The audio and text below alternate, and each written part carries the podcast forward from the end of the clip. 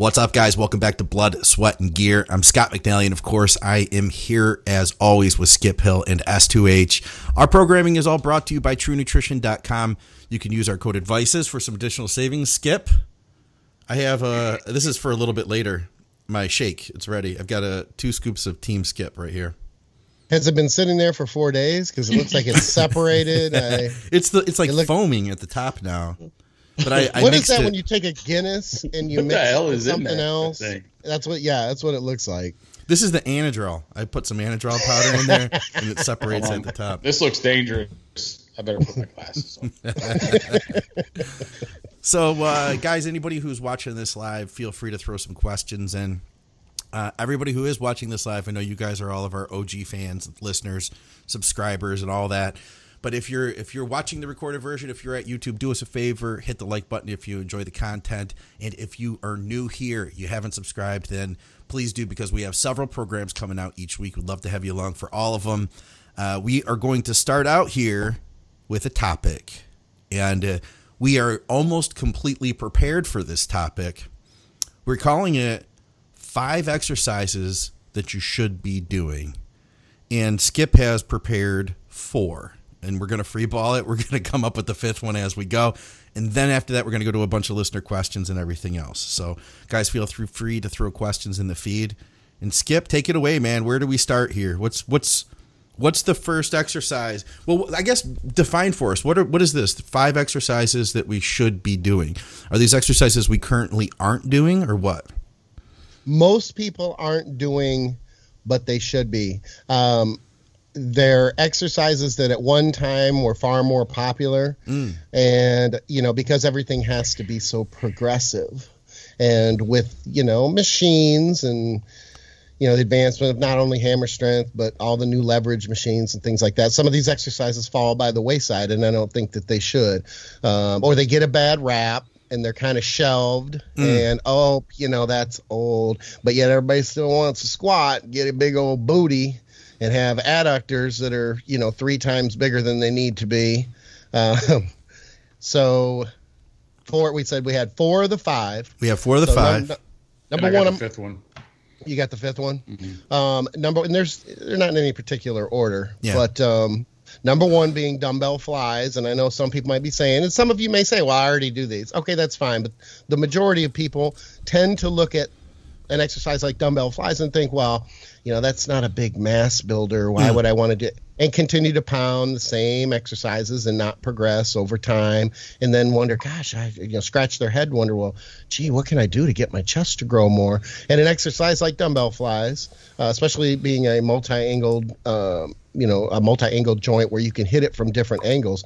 There's a myriad of angles there, whether it be incline, decline, uh, low incline, high incline, all that good shit. And I think that that exercise tends to be, it's more of a 70s type exercise. Don't you guys agree? I mean, it's not something. It's like, well, you know, with with machines these days, there's so much variety and so many other things that I could be doing. But dumbbell flies, I think, are highly underrated Dude. for size. Dude, uh, I would say personally, like machine laterals fuck my shoulders up bad. Even like what's that what do they call that thing that everybody loves? And I know that I think um, Arsenal remade one, made a new one. They call it like the is it the Iron Cross? The one you go like this. You're standing in front of and you Yeah. you know that lateral machine? I Oh, think for, he's talking for about side dumbbell laterals. Okay, I get you. Yeah, I think he's talking about dumbbell flies, aren't you? Yeah, yeah, I am. But I'm saying though that I do. Oh, you're talking about chest flies. I don't know why I was thinking you're thinking laterals. Okay, yeah, you No, know what? No, I don't do those. I don't know why I was thinking. We'll just edit that part out. But it still comes back. It's still the same premise. A lot of Yeah. people now will go to a side lateral machine if Yeah. they see it. And it's funny that you bring that up because I, I don't like it either. They have one down at Iron Temple. They have one at Armbrust Pro Gym, and they're uh, one's in Atlantis. That's the one I, I think it's Atlantis at Armbrust Pro, and uh, the other one down at Iron Temple. I'm not sure. I don't like either one of them. I like the gyms. Dude, don't get me you, wrong. You were I don't wanna be saying you were saying flies, and I was thinking laterals that whole time. I'm like picturing lateral raises. I'm like, I, I do those every time I train shoulders. right? like, no, but I don't- dumbbell flies. Yeah. I don't do dumbbell flies, but you do them. You do them uh, like how often? Every well, chest one of those things about four years ago, and I said, you know what, my chest really hasn't improved much over the last handful of years. I'm going to try to mix things up and change some things. I went back to trying dips, and dips are for me are not they're not happening. They just put my shoulder in a position that isn't very comfortable. And I don't care what anybody says about how it could even be squatting. If squatting is, you know, king of leg development and you've got that ingrained in your brain like most everybody does, but they're painful or they you just don't feel your quads moving and you've tried different angles. Sometimes the way that your, you know, the length of your um, you know, but basically the space between your knee and your hip or the knee and the ankle, it can it can offset that to where it just sometimes isn't good for some people. Yeah. But dumbbell flies. Uh, what I'm seeing now is the people who are doing the dumbbell flies are doing them more like presses, though. Ah. Uh, you have to be outside of that that 90 degrees. It has to fall out there for the stretch. And so what the few people that I do see doing them are kind of using them more as a variation of a dumbbell press or a wide dumbbell press with a neutral grip versus an actual fly. You have to get outside of that 90 degree angle mm. so that that stretch is there, but yet not have your arms too straight because if they're too straight, then that puts your chest in a pretty, you know, your shoulders in a vulnerable position. Keep in mind that the bicep attaches over the shoulder, so when that arm is straight, you know, if it's if it's damn near straight, that's that's kind of dangerous. Yeah, one of our listeners, Jan, had said uh, people in my gym go way too heavy on flies. Um, arms bend way too much, and it turns into a press. Pretty much exactly what you're saying. Then I don't know, man. I I feel like with my shoulder, it doesn't work very well. I do I do a lot more pec deck personally. I'm I'm gonna I'm not gonna lie. Even at home, I don't do I don't do dumbbell flies, and I don't have like a ton of options here. Scott, you're old school. If you were training, which I know, would you be doing dumbbell flies? The fifth exercise is actually working out that people aren't doing. so, uh, yeah, I used to do them. I I, I quit doing them because they hurt my shoulders. Yeah. You know, I mean, if it's like 30s or 40s or something, but you know, like Skip said, the minute you get up, probably if I was to get up to like 60s or something, I would start pressing them more than flying them. Hmm. You know, you get more L bend in your elbow and it become more of a press, and you know, that's all I have. Okay. So, Skip, I've seen you press dumbbell press some some decent weight. I'm gonna say, have I seen you press like the 150s, 140s? Um, I tell you what, if I've pressed the 150s, they were probably uh, not very pretty. Empty. Uh, but the you know the 140s and the 130s. Okay. Yeah. Okay. Well, we're 10 pound. I'm 10 pounds off. Then it's not. Yeah. That's not too But far. So But that's the difference, and I haven't hit them in a while, or haven't hit the 140s anyway. But go Well, ahead. yeah, I'm asking you for a reason. So if that's what you're pressing, what are you using for flies? Well, when I started out, I was in the basement. I mean, they were uh, even when I was pressing heavy because it was a movement that I wasn't used to. So there's a there's an element of coordination too, and just getting the movement right. Uh, but I could fly, you know, good just outside of 90 degrees, not close to stiff arm.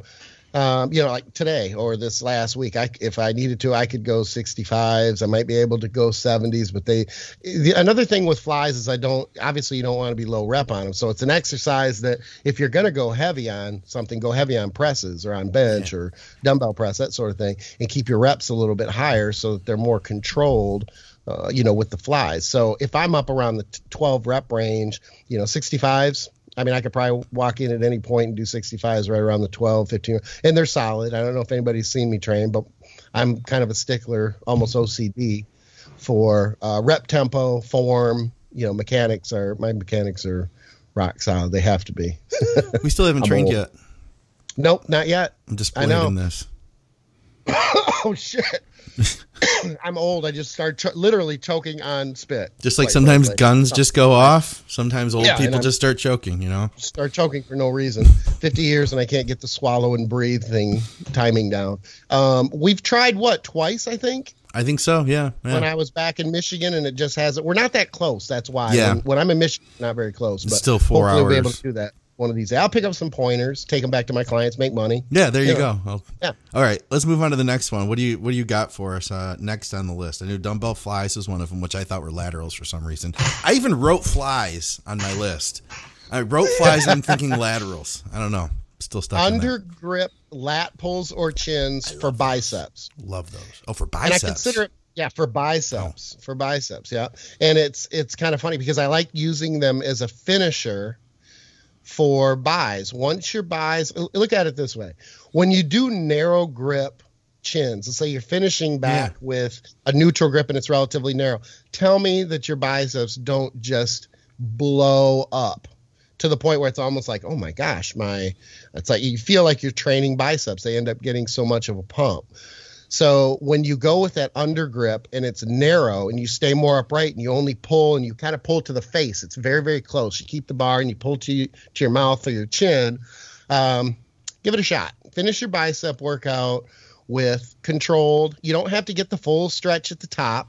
In fact, it's, it's not a very natural um, like movement at the top because y- your back doesn't want to stretch at the top anyway. So go ahead and you can almost do uh, to explain it better, almost like a three quarter reps from from the chin to the top. Not you don't have to have the full stretch because you're not training your back. That's going to be difficult to do if you just train back the day before because your back still has to work. It's much like a uh, the comparison is this finishing biceps with under grip lat pulls to the chin. It's kind of like finishing triceps with dips or Oh, on the hammer dip machine. yeah, I like that. it's a good finisher. It's not something that you want to open with because your back will do a lot of that work and your biceps will be strong. But when your biceps are weaker and they're more fatigued and you're finishing your bicep workout with them, do them and get back to me and tell me that it doesn't just fry the shit out of your bis. Oh, I got one that I just thought of, kind of related. I'll I'll hold on to it for a minute, but I'll say I thought you were talking about underhanded pull downs, like you know, underhanded just just for your back. And I see a lot of people not doing those. That's a I would and- agree with that. And Yeah. to me, that's a really good one. And this actually sparks something. I want to ask both you guys about this. So, and here's a great example too of where video can help us. Because if we were trying to do this on audio podcast, I would never be able to explain this. But on my pull down, oh man, I could almost just take my computer and turn it around into the gym because I'm looking at my lat pull down right over there. But I've got the mics and stuff hooked up. So on my pull down though, when I pulled down, I used to just pull like right to here. I'd pull like like this, okay? And now, and I guess for anybody at home uh, who's listening on the audio podcast, I'd pull just down to the top of my chest. And now I'm pulling kind of more in front of me and I'm coming down like this. So the bar comes down to like about, it's in front of me so I can get down to my solar plexus. And I make sure that I touch, you know, like the bottom of my chest, elbows coming back. And then I, you know, bring it back up. And that works really good too for the underhanded because you could really, you mm-hmm. know, bring those elbows in tight. What is better to grow your lats? Because I feel down like low. down low. Yep. Because I feel like when I've gone when I used to go up high, all I would feel is like I felt it, but I feel it like up in the armpit, and that was it. Rear delt. Yeah, Yeah, probably. a, a lot a lot of people will classify or categorize that movement that you're talking about as a lower lat type of movement for that reason. Again, it comes back to elbow travel. Uh, we're talking about bar and hands, but the tr- the reality is is the path that the elbows take, Yeah. and because it's an undergrip and it's I'm assuming that you're going roughly shoulder width, which Right. quite quite frankly with all back movements I think is the best because it provides the best range of motion. Anytime you come inside of the, your shoulder width or outside, you're limiting the range of motion to some degree. So at the shoulder, at the with the shoulder width, you're getting the most elbow, the most range of motion for the elbow. And when you're getting the most range of motion for the elbow, then you're getting the best range of motion for that working muscle. Doesn't matter if it's chest flies. You know, we've talked about this before, and it's hard to demonstrate. But you know, if you're finishing your your your pec flies on a machine with your hands like this, but your elbow is way out here, if the further you get mm. your hands away from your body, the more the elbows can come together. We, I, I've written articles about this, the weenus Yeah. and the vagina. You want to actually not try to touch your hands together, but the vagina of your elbow, the inside of your elbow, you're trying to touch those together, and that increases the range of motion. No wonder I have- nobody read your articles. Well, sometimes, sometimes for like SQH, I have to break these things down to the most rudimentary level so that they're understood. no, I get it. the it. weenus and the vagina. Yeah, the Did weenus pick and the vagina. Look it up. your own. Look it up. Look it up. Weenus and vagina. I get it. He's, yeah, he's like, I don't know if it's there. Uh, he, Skip might be right. I'm right. So I'm saying all five year olds are like, weenus, vagina. Well, I, I just explained it though in a way that everybody understood what I was saying. So Sure. I feel like that's something people aren't doing. I feel like every time I go, anytime I look at somebody doing a pull down, they're doing them wrong. You know, I, I don't know. Is it wrong though, or it's just? I just feel like you know what, man. I mean, my back thickness has come up dramatically over the years. Like over the years, I've trained and trained and trained, and you know, I've I've trained with great bodybuilders, like you know, freaking pros, and and my width hasn't come up the way I wanted it to, but the thickness was crazy. You know, great, great thickness. I mean, I'm not pro level, but you know, it came up a lot. Whereas the the, the things I would be doing to kind of bring that width out, those like pull downs and stuff, it just it just it didn't it didn't it, it didn't grow as well. And I think I'm for me it was the way I was pulling down. I don't know. And it may have been uh, simply a change that your back wasn't used to. And anytime you create a stimulus that a muscle is not used to, it has to adapt and it has to grow. So, you know, with something like the back, again, getting into multi angle movements, you know, with the whether it be chest or back, there's a multitude of different angles and a multitude of different grips. So, anytime you can do something different, I always believe that's where variety plays a big part. We could talk about back for like an hour and a half and then do it, you know, for the next three segments because it, it can get quite complex and, and complicated. I just had Uh, another question. I wrote it down to ask you later because I didn't want to take like I didn't want to take us too far off track, but I, I do have another one on back, so I'll I'll save it. Okay. So what's what's next then? We've got the uh, we got dumbbell flies, we have the uh, pull downs for your biceps. Yep, sissy squats. Yeah. Um, and, and I need to clarify because a lot of people will argue this point and say, "Well, Skip, those aren't technically sissy squats," especially the older demographic, the, the people in my age age group or demographic. I understand that a sissy squat technically is the old school 1980s way or 70s way of doing it. It can go back further than that, where you're using your body weight, you're holding on to one plate, and you're, you know, the other hand you're holding on to a squat rack or something that doesn't move, and you're kicking your knees out in front of you, and you're rolling up on the balls of your feet. But that's not the sissy squat I'm talking about. Now we have this tiny little sissy squat leg machine that you can stand on that has a pad behind your calf, and in front it has the rollers, much like you would do a leg extension. And I think with those now, and the original sissy squat is underrated too. But when you have a little machine like that that locks you in, uh, the one thing I didn't like about the original sissy squat was I don't think it was hitting both legs equally. Like it wasn't symmetrical in the sense that if you're holding onto something with one hand and you're holding a plate in your hand with the other, that to me is something's off hmm. left to right there. So then you have to tackle trying to hit both of the legs equally as hard with the same stress, and I think it was difficult to do with the new little sissy squat machines that damn near every gym has these days. You're hitting everything equally left to right, and they're very difficult. Again, it's a finisher it's not something that you're going to pile weight on and be able to, you know, that's something for the squat rack or hacks or, or leg presses. But I've been forced to use them with my hip injury, uh, with my rupture, which, by the way, I got 100% clearance yesterday from Dr. Fragus Kakis. Nice. Did a full, full assessment on me uh, down at Titan. He was working on some of my clients and some of the members there. And uh, I did get full clearance. So I am excited to be able to get back. But that's a tangent that I need to come back off of. So the point is, is I've been using these sissy squats because I've been very limited in, in what I can do for legs for the last four or five weeks. Yeah. Leg curls, leg extensions, and sissy squats. That's it. Um, not much hip involvement. Obviously, you have to bend at the hip, but it just loads your quads big time. Yeah.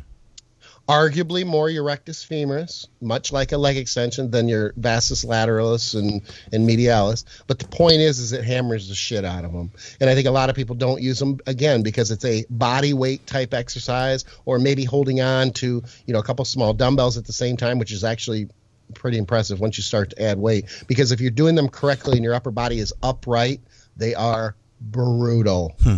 Yeah, I like you know how sissy you do it? You know how you do it without having to use one arm and a plate in one hand? You use chains Yeah, and you there do you two hand hold. Mm-hmm. Okay, fair enough. Yep. Yeah, it's good. I like chains. Hmm. And you feel tougher.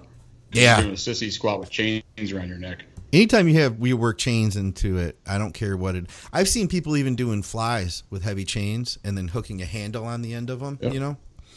Chains got a lot of use. Yeah. I got a couple of forty-five pound chains here. I need to, I need to shoot more Instagram videos with.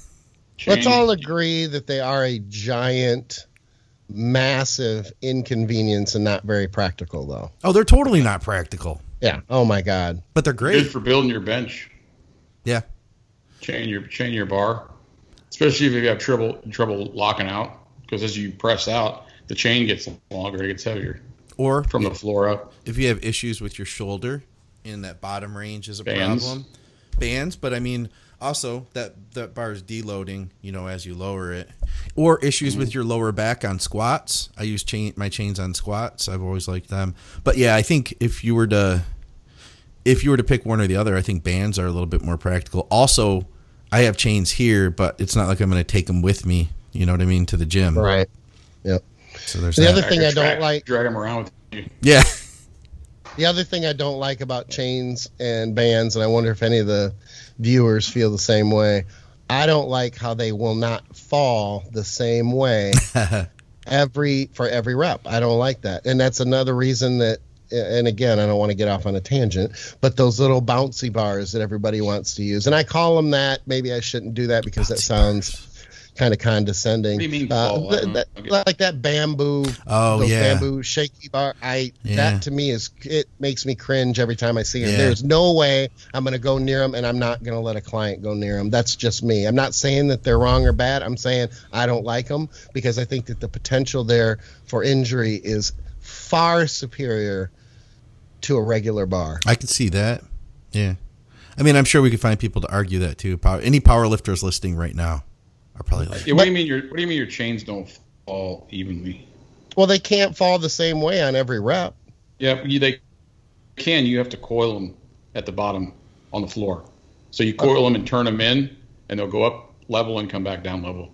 Okay, well, they can't really. They can't fall the exact same way every time. It's it's relatively random. And if you have to coil them and there's a system for making them fall, that's one more thing that makes them impractical. Scott, you're To off me. center, by the way. I only see half your face. Well, I'm getting comfortable Okay.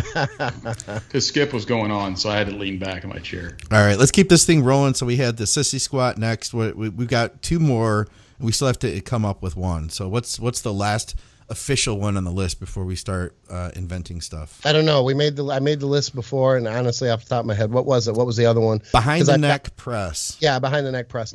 Um, because I've got the fifth one. It just took me since we pushed the button to come up with it, but I'll leave the fifth one out, and I'll go with the behind the neck press. I think a lot of people, it, it the be- behind the neck press started to fall out of favor when people started saying and pointing out um, that it p- can put the shoulder in a vulnerable position. It's not a natural movement. The argument was how many times in your life would you press something behind your neck? You would if you're putting a box up on a shelf, you wouldn't press it in that fashion.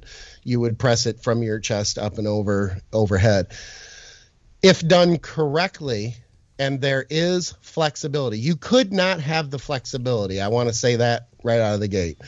If you're tight through your shoulders and taking the bar behind your neck, um, or behind your head rather, is uncomfortable, then then don't force it. But take that as a sign that you have poor flexibility throughout your shoulders. Okay, that's number one. Number two, in doing this movement. I think it's better to do it on a Smith machine because it's a fixed movement. So it's not going to get away from you. It's not going to go too far back or too far forward, that sort of thing. But the bar shouldn't come down any lower than the base of the skull or the back of the skull. What that does is once you start to push the upper arm below parallel to the floor, yeah, you could potentially get yourself in a vulnerable position with your shoulder joint. But if that upper arm is just slightly below parallel to the floor, the and you press up overhead and locking out is important because I want to point out too that behind the neck presses everybody thinks these are primarily front delt or anterior delt movements but they're not if done correctly it's that you're getting more movement or more work out of the side delt and the front and rears are more considered stabilizers. And if it doesn't add up and you think that doesn't make any sense just do them the way i'm telling you to full lockout not partial but full lockout and tell me that your side delts don't blow up with blood and tell me whether your anterior if you're feeling your anterior delts burn like they would on a front delt press hmm. and unless you're doing something fucked up i'm right All right. Last one, and then we'll we'll move on to our listener questions. What's uh what's the last one you came up with for us? Oh, you want me to give it? You want me to put I it do. Since you since you already came up with it, I could probably think of something, but I, I'm pretty limited in the exercises I do. There's nothing I can't think of a single thing that I do that's like, damn, nobody does this, but they should be. Honestly, I really don't. This one's borderline more people do it than more people do this fifth exercise than the other four, but they don't they don't understand or they may not understand how important this movement is for back development and see it more like, oh, it's really not like a mass builder, especially at higher reps, that sort of thing. And that is dumbbell pullovers. Mm. I would say I, I say dumbbell pullovers, but I'll say this: machine pullovers are great if you have the right machine. A lot of machines these days, uh, and Hammer Strength makes both kind. They don't give you the stretch that you really need for this movement. Hammer Strength makes a pullover machine like Armbrust Pro Gym has, where you have to step on the lever to bring it up. I like that. Then you then you know you're good. The old Nautilus pullover was great. We have one in Iron Temple down in Miami, like, and it's awesome. Like the old, is it like chain driven? It's chain driven, but it's kind of a generation two Nautilus. It's not okay. the first one that looked like the giant thing that was like an astronaut pullover. Yeah. We have one of those here at um, Royal Oak Gym, and then yep. uh, Ron Partlow just bought one for his gym up in Vancouver, which there I love one. those, Michigan, man. Michigan must have a lot of them because Reps Gym in Plainwell, tiny little gym or tiny little city between Kalamazoo and Grand Rapids, yeah. has the old school one as well. There's a lot of drag because it's chain driven. Yeah. But it's it's just awesome the way that it was mm. made. It just Nautilus had it right years and years ago mechanically. But, I wish they could. Somebody, um, I wish somebody would replicate that with the chains. Exactly. Dude, I'd spend extra. You know what I mean? Like it would have to be an expensive piece. You know what yep. I mean? The hammer strength one though at Armbrust Pro Gym with the foot lever, it is pretty damn good. It's about as close as you can get to the original Nautilus, and there's no drag because it's plate loaded. Oh yeah. Uh, but the hammer strength also makes the other dumbbell or other machine pullover that doesn't have the foot lever and the stretch just it isn't there. And if you don't have the stretch, I think the pullover is useless. I think mm-hmm. the the what you get out of it diminishes um, significantly to the point where we have one at my current home gym and I I don't use. I've used it twice just to see if I could try to make it work to get a better stretch. And because it doesn't have that foot lever, it doesn't work. But dumbbell pullovers are great if they're done correctly for back width. I like dumbbell pullovers. I did those because training with Shelby the John Meadows had those like in every plan basically. Like every single workout ended, and because you know with with mountain dog training, there's you know different elements to the training, and that last element being a stretch. And so he would always have those in, and that would be the focus was the stretch. I think that they really do make a difference. I will yep. tell you this though, I feel like I feel like I loaded my triceps with that too. That I feel like my triceps grew from back day because of the dumbbell pullover because you're bending well, your elbows a lot. I was just gonna say you're doing them wrong. That's why. And I I drive this into the heads of my clients when I show them how to do it. If you go too heavy on it and that dumbbell ends up behind your head, mm-hmm. it's there's too much movement at the elbow. It should be not stiff arm, but it should be pretty close to it. St- go stiff arm first with a lightweight, and then when you're stiff arm, barely bend your elbow, and that's where you want it to be. I tell my clients when you're lying down, push the dumbbell up over your head in the stretch position mm-hmm. as far as is comfortable. That way, it keeps them from pull, letting that dumbbell come down and bend at the elbow more behind their head because you will. And why do the triceps? Why do you feel them? Because the long head of the tricep attaches at the scapula. Yeah. So you're there's no way around it. You're not going to eliminate the tricep work because it's a stabilizer, if nothing else. Even if you don't, Yeah. you know, you keep that slight bend in your elbow, but you don't move it from there. You still have it stabilizing. Yeah. Yeah, I mean. I'm not, I'm not complaining. You know what I mean? It Right. was a limiting factor though. If it, if it, early on, and I'd be like, oh man, my triceps are fatiguing. You like, you have to, you have to play with it, you know, a mm-hmm. little bit.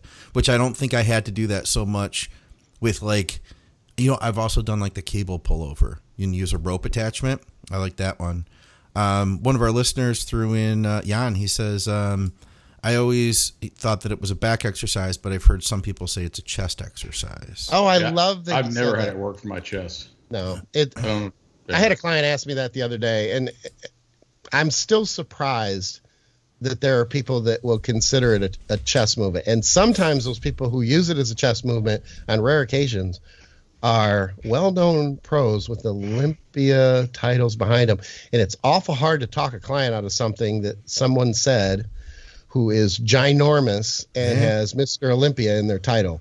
Um, but the only way that you could do that mechanically to make your chest really is the elbows have to be flared real wide. You do want to keep the elbows in as comfortably close together as possible to hit the back more because as they flare out, you'll get more pec minor involvement. You know, if you train, if you do, if you train back the day after chest, you're probably going to feel your chest a little bit more because it'll be sore. The chest, the pec minor still has to, still has to work in a pullover. But to say it's a prime mover or that it's taking the brunt of the exercise, yeah, I don't see that as even being close. Hmm. Mm. yeah, you probably hit your triceps too, Scott. 'cause when you bring the dumbbell back over, you hold it up over your chest with your triceps instead of concentrating on your lats. Mm. Yeah, yeah. We would That's good. actually we would we would stop when you'd feel it coming off of the lats. Yeah. You know, Yeah. bring it up, and as you could feel, and you could feel it too. As you're bringing that weight up, you can feel it coming off of the lat, and as at that shift, you just go right back down into the negative. So, yeah, And one more thing that I'll add if you're going to do dumbbell pullovers on a bench, or two actually, don't do them cross bench. Do them lying the full length of the bench. Yes. The main, the main reason is one side could be higher or lower than the other. Plus, you don't want your hips below your shoulders. It puts your shoulders in a terrible, terrible position. Huh. And I, this way, if you're on long ways on a bench, your hips cannot be lower than your shoulders. There's no way to do that. Number two is the um, the uh, well the amount of weight. If someone, if a client comes to me and says they're doing 120 pound dumbbell pullovers, right away I'm thinking, yeah, that's probably more of a tricep extension than it is a, a back movement. Um, and it just came back to me. The other thing is this: it's important at the top when you're holding the dumbbell over your chest and you're going back in, you want to basically in your mind, or well, not just in your mind, but physically too, be doing a lat spread before. You don't want your shoulders, your shoulder blades retracted very much. You want them wide and open. yeah, yeah. That makes sense. Scott, anything you want to throw in here on uh, exercises people should be doing but aren't before we move on to our listener questions? No, good. And I just want to point out too, Jan did not hit the fast forward button because he responded a couple times online. So It's Jan, not him. We did have uh who was that? Matt Marshall suggested Kegels as uh, an Oh. exercise that everybody should be doing. yeah, there we go. well played, Matt. Well played. No kidding. All right. Uh, well, for uh, everybody who is watching the YouTube, we're going to go to quick commercial break, and then when we come back, we will get right into listener questions. Hey, what's going on, guys? Thanks for watching another podcast here at Think Big Bodybuilding Media. And thank you to our great sponsor, TrueNutrition.com, for making this all possible. TrueNutrition.com is owned by Dante Trudell, the creator of DC Training. He wanted to create a supplement company that offered high quality, third party tested supplements at a fair price. High quality protein powders, just about every type you could think of. Huge variety of flavors, plus health and performance supplements. Check them out, TrueNutrition.com. And hey, if you use our code ADVICES, you directly support our podcasting. Thanks, guys. Let's get back to the program.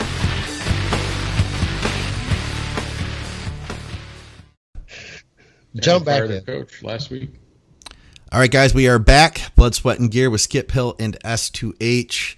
Um, I'm excited because we're at we're talking training, and sometimes when we talk training, I feel like we all get really excited about training talk. Versus like I know that both of you roll your eyes when we get asked questions about trend, for instance, because you guys did uh, PED radio for a few years before we even got started. We've done this show for four years, I think now, something like that. It's a Really? long time. It's a lot of trend questions. Yeah, We're coming up on our hundredth episode here soon. yeah. And What we only episode do are we it on now. We're 95, 6, 94 something like that. 94. Yeah. Yeah. Yeah. And we only do this every other week, so that's been 200 weeks. It's a long Yeah, time. I've been doing it. I started Actually- it when I was 14. So Yeah. Yes. Yes, that's third. Wait a minute. So that's twenty six episodes a year. Yeah, but we haven't done one. We've missed a few too. There is that, you know. I've missed a few. I apologize to my fan base of three people. All right, well, let's get to our listener questions. Anybody who wants to ask any questions, go ahead, throw them up in the live feed here. Um, okay, this one's kind of this is like coaching based. So we have a lot of people that watch that are bodybuilders, fitness people, but they're also coaching people too. Uh, this is from Travis James. Would love Skip's insight on exercise. Oh, wait, no, this isn't it. Yeah. Uh, insight and experience on this. Best ways of handling rude or slightly arrogant and ungrateful clients. Bite your tongue or take uh, and take their money to avoid conflict, uh, or or move them on. Uh, that's a good question. I'll tell you what, it- I think it's going to be different based on the trainer and where they are. Here's an example. If you just started out, and I'll use myself as an example. When I first started out, I put up with a lot of shit that I would bitch at my wife about and be like, oh my God, I want to cut this motherfucker loose so bad. But these rotten ass kids need to eat and they need diapers. So I'm like, fuck. Yeah. But now, hit the fucking road. Your your money will be back in your PayPal account before I even tell you that I'm done. it's it's non-negotiable at that point because I'm a pretty patient guy. I'm Yeah. I'm I, I fancy myself relatively easy to work with. I have a good rapport with my clients. Um, I'm not uh, like I don't you know blow blow up about things. I don't get. I've been online, not only training people online, but online long enough that I don't hit the send button until number one, I'm not going to respond to anybody, whether it's after an article that I've written and I'm being trolled or a client who's upset with me until I can calm down if I am irritated and respond without emoting, basically. And it's difficult to do sometimes, but when I hit the send button, it's I'm good with it. I have no regret. What did it say? Regrets or Yeah, yeah. Grits. Grits. regrets. But um, I'm in a position where I don't have to. I don't have to worry about that either. So it's a, it depends on where you are and you know how much of a pain in the ass is this person. I mean, is it going to be? Is it something you can work through? Is it something you've tried to work through? Have you been you know, open and honest, or have you just been taking their shit? And if you're taking their shit and you set that precedence, well, you're probably going to have to continue to take that shit. Mm. There are some clients that I have said, okay, look, this is where we are. We have to get something figured out. You know, it- I we can't. Neither, neither one of us can continue. You know, to go like this. It doesn't happen very often, but it does happen. And sometimes you have a good heart to heart. Everything is fine. Yeah. A lot of times, what they do is they'll come back and they'll say, you know what, my bad. This is what's going on, and mm. then you have that connection with them where you go, oh shit, they just confided in you that you know they're they're they're arguing. COVID is a good example. I mean, people have been on edge, and a lot of people still are on edge, and they're reacting so much more impulsively than they than they would uh, in years past. Yeah. So they could be going through a divorce. They could be having problems with their kids. They could be having financial problems. There are underlying, you know, every in working with kids for all the years that I did, you know, all behavior has meaning, and it may sound kind of soft and snowflakey and and that sort of thing, whatever you you want to call it. But all behavior ha- has meaning. There's a there's a reason for it. It may not even necessarily be you. So talking about it, figure it out. If you can't move through it, or you're you just simply don't want to because you've been battling with it, and cut them loose. Just cut them loose. Yeah. I'd like to push this one further because I we could get into like telling stories, but I Yeah. I think it would be probably we should probably get to some like actual bodybuilding stuff. You know what I mean? Um, Okay. Yeah. Jan just asked a question. He threw this up in the feed. Damn, he's still there. He's on fire God, today yeah. too. Yeah. He must be new. Yeah. With a few pros pulling out of shows recently, how hard are they pushing their health competing these days? I don't know. He might be talking about Fouad. He might be talking about Fouad because he just pulled out. I know he just did. I watched his podcast where he was talking about he's had kidney stuff going on, and it looks like prepping, you know, stressed that further, so he pulled out. But he already had a bunch of stuff going on, you know, going into this, and I don't know what he did recently, but I think I think it. I believe, don't quote me on this. I believe he pushed stuff harder in the past. I don't know. Are people? I don't. I don't know of a lot of pros that are pulling out for for health reasons. Um, No, I think you know not that this is what happened to Fouad, but you know kidney problems are fairly prevalent in bodybuilding, and you know diuretics don't help your kidneys. Yeah. You don't need them. You know, so people I've seen with kidney problems, you know, people will blame other stuff, but generally it's you'll you'll find somebody with kidney problems. They'll sometimes have excessive diuretic use, and that's not just at showtime. It's year round.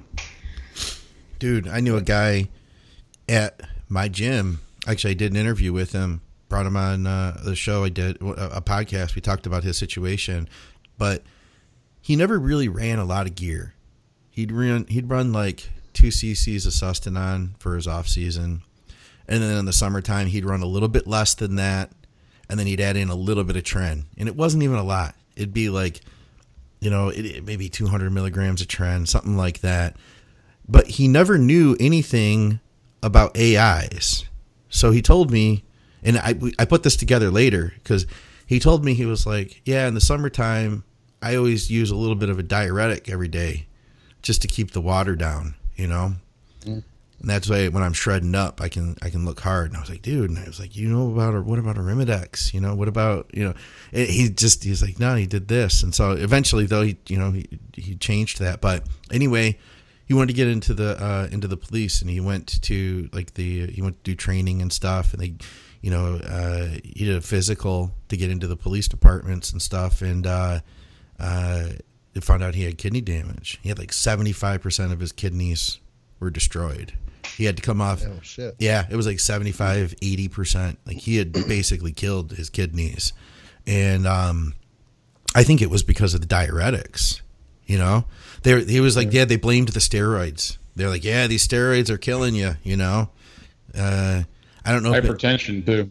Yeah, and that's where I was going to go. I, look, I'm not going to say that diuretic use doesn't exacerbate. Yeah, that was a rare problems case, I kidneys. think. That one. You know yeah, what I mean? I, and I, I think it gets um it it it diuretics get blamed. I think for for more kidney problems than they actually cause, but at the same time, um, especially in, in bodybuilding, but at the same time, look, if you've got your guys, you know, the 212 guys do this a lot. They compete show after show, and they might do, you know, three, four, five shows over the course of, you know, five months. That's that's rough. In in men's bodybuilding, the extremes that are taken, even if you're conservative, you're taking a lot of uh, orals for a long period of time where you're on them, off them, on them, off them, on them, off them. You're going back and forth. Um, the diuretic use and everything else, those things can certainly exacerbate kidney issues. But I, I really think that the mild hypertension hmm is more of a culprit because if you're even if you're not doing a ton of gear but your blood pressure is high because you carry a lot of size you know these guys who get real big in the off season and they've done this for years. I think that alone is horrible whether you factor in the amount of steroids that they're using um, diuretic use or anything else. They're already asking for problems with higher blood pressure. And diuretic use alone even daily diuretic use of hydrochlorothiazide it it is used to bring down blood pressure too if the dosing is right and it's the right uh, compound to be used for that particular person that's mildly hypertensive so I don't know. I mean, it's easy to say that you know your client Scott had those problems. Not my client, were- just a bro in the gym. oh, okay. yeah. Okay, sorry, but that it was exacerbated by the the diuretic use. But I don't know. I don't know if he does either, Yeah. uh, So- or the doctors know if that's really what the issue is. He could have been mildly hypertensive for a long time, and over time, Sure. hypertension. People don't take it serious. They don't give it a. It is slowly. It's like fast food on your heart. Over time, it's slowly killing your killing you basically, but it's killing your kidneys. Yeah. Yeah, I mean, one thing with hydrochlorothiazide is it for hypertension because I have an issue where I I'm prescribed a medication that has it in it. So when your art when your arteries and your and your kidneys are narrowed, okay, so everything's getting blocked up. Think of a dam, okay. The dam's not open. Everything's not flushing through properly. So the hydrochlorothiazide opens those arteries to allow steady, normal flow through the kidneys and filtering. If you have normal kidney function and you're using a hydrochlorothiazide or something of that effect on a regular basis, you're actually opening the dam up more. You're you're you're, you're letting the water, the, you know, everything come through too quickly. And what happens there is that's where you can cause kidney damage because it's stretching those arteries too far open and everything's it, it's it's all I can use is a dam theory. So you got little holes and the holes start getting bigger and bigger, and then your flow and your filtering to the kidneys becomes uh, becomes too excessive, and that's where a lot of people run into kidney problems when they use diuretics a lot. And like Scott said, the people I've seen that have problems with them, it's generally they live in warmer climates. They probably go to the beach or whatever, or the pool a lot, and have their shirt off. So they like to take diuretics to get that water off their body to look tighter, look, you know, just look drier at the pool. And and you're also out in the sun, so you're also dehydrating yourself with the sun and the elements and the heat and that's where I've seen people that have problems with kidneys. Mostly, it's in, in warmer climates too.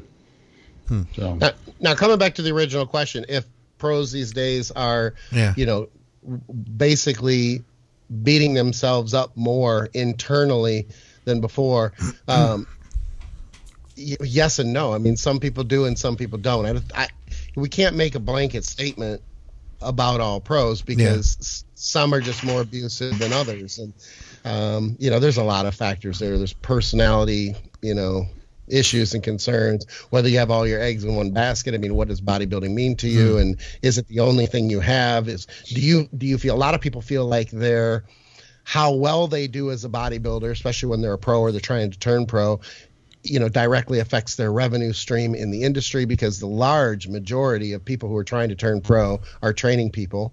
So, and they're on Instagram and they're, you know, they have to be in shape all the time. So, it, there's just a myriad of, of factors there. And I just, I don't think that, I know I can't, I wouldn't be comfortable making the statement that, yes, it's worse than it was before. I would like to think that it's not as bad because I think that we're in this, this phase now where people tend to take less shit than they need to or that they than they should or that they feel they should than they did say 10 years ago but not everybody does that Yeah. Yeah. yeah, and you got, I mean, bodybuilding gen- generally tends to attract people that are kind of obsessive, compulsive, right um, um, maybe a little bit uh, uh, self-absorbed. Sometimes, not everybody. You know, I don't want to generalize everybody in one pile, but if I think back to over the years of all the people I know that have had health problems, mo- vast majority of them were excessive users, and they felt like I've got to take all this to to look. I have to look this good all the time, and I have to keep Right. getting better. And I, you know, I'm uh, what's it called when you just when you when you're. I mean, I guess just a It's little self-conscious dysmorph- sometimes. Yeah, Yeah, it's dysmorphia, dysmorph- body dysmorphia. That's exactly the word. Yeah. Oh, Skip. thank you So yeah, I mean, I mean, I can't really think of, you know, over this long time, years, decades of people that I've had health. I mean, I've been in the same boat. I got in a boat one time where I thought, man, you just had to take everything under the sun and keep going, because that's the way you, you know, you stayed pumped, full, vascular, blah blah blah, and then you, you realize, man, this isn't probably the best thing, and uh, you know, hypertension. I had a lot of problem with hypertension, even in good shape. I had hypertension, and uh, so yeah, it was a concern. Yeah. All right, let's move on from this one. Uh, we have a question about knee sleeves and elbow wraps. I brought some. I brought some um, some things to demonstrate here with. Check this out. I like this demonstrations. Do these look familiar, Scott? Oh yeah. Scott sent these to me, and I've got well then this he one. they should look familiar to him then When I got these. So the question is, um, what's your take on knee and elbow wraps? Um, when would you start using them, and any reason why they should not be used? Wraps or sleeves? Because I mean, you've got sleeves, and I know the question Yeah. was wraps. So. Well, I think he just well, the means. other one's a wrap sleeve combo. yeah, I think he just means you know, j- just in general, you know, support.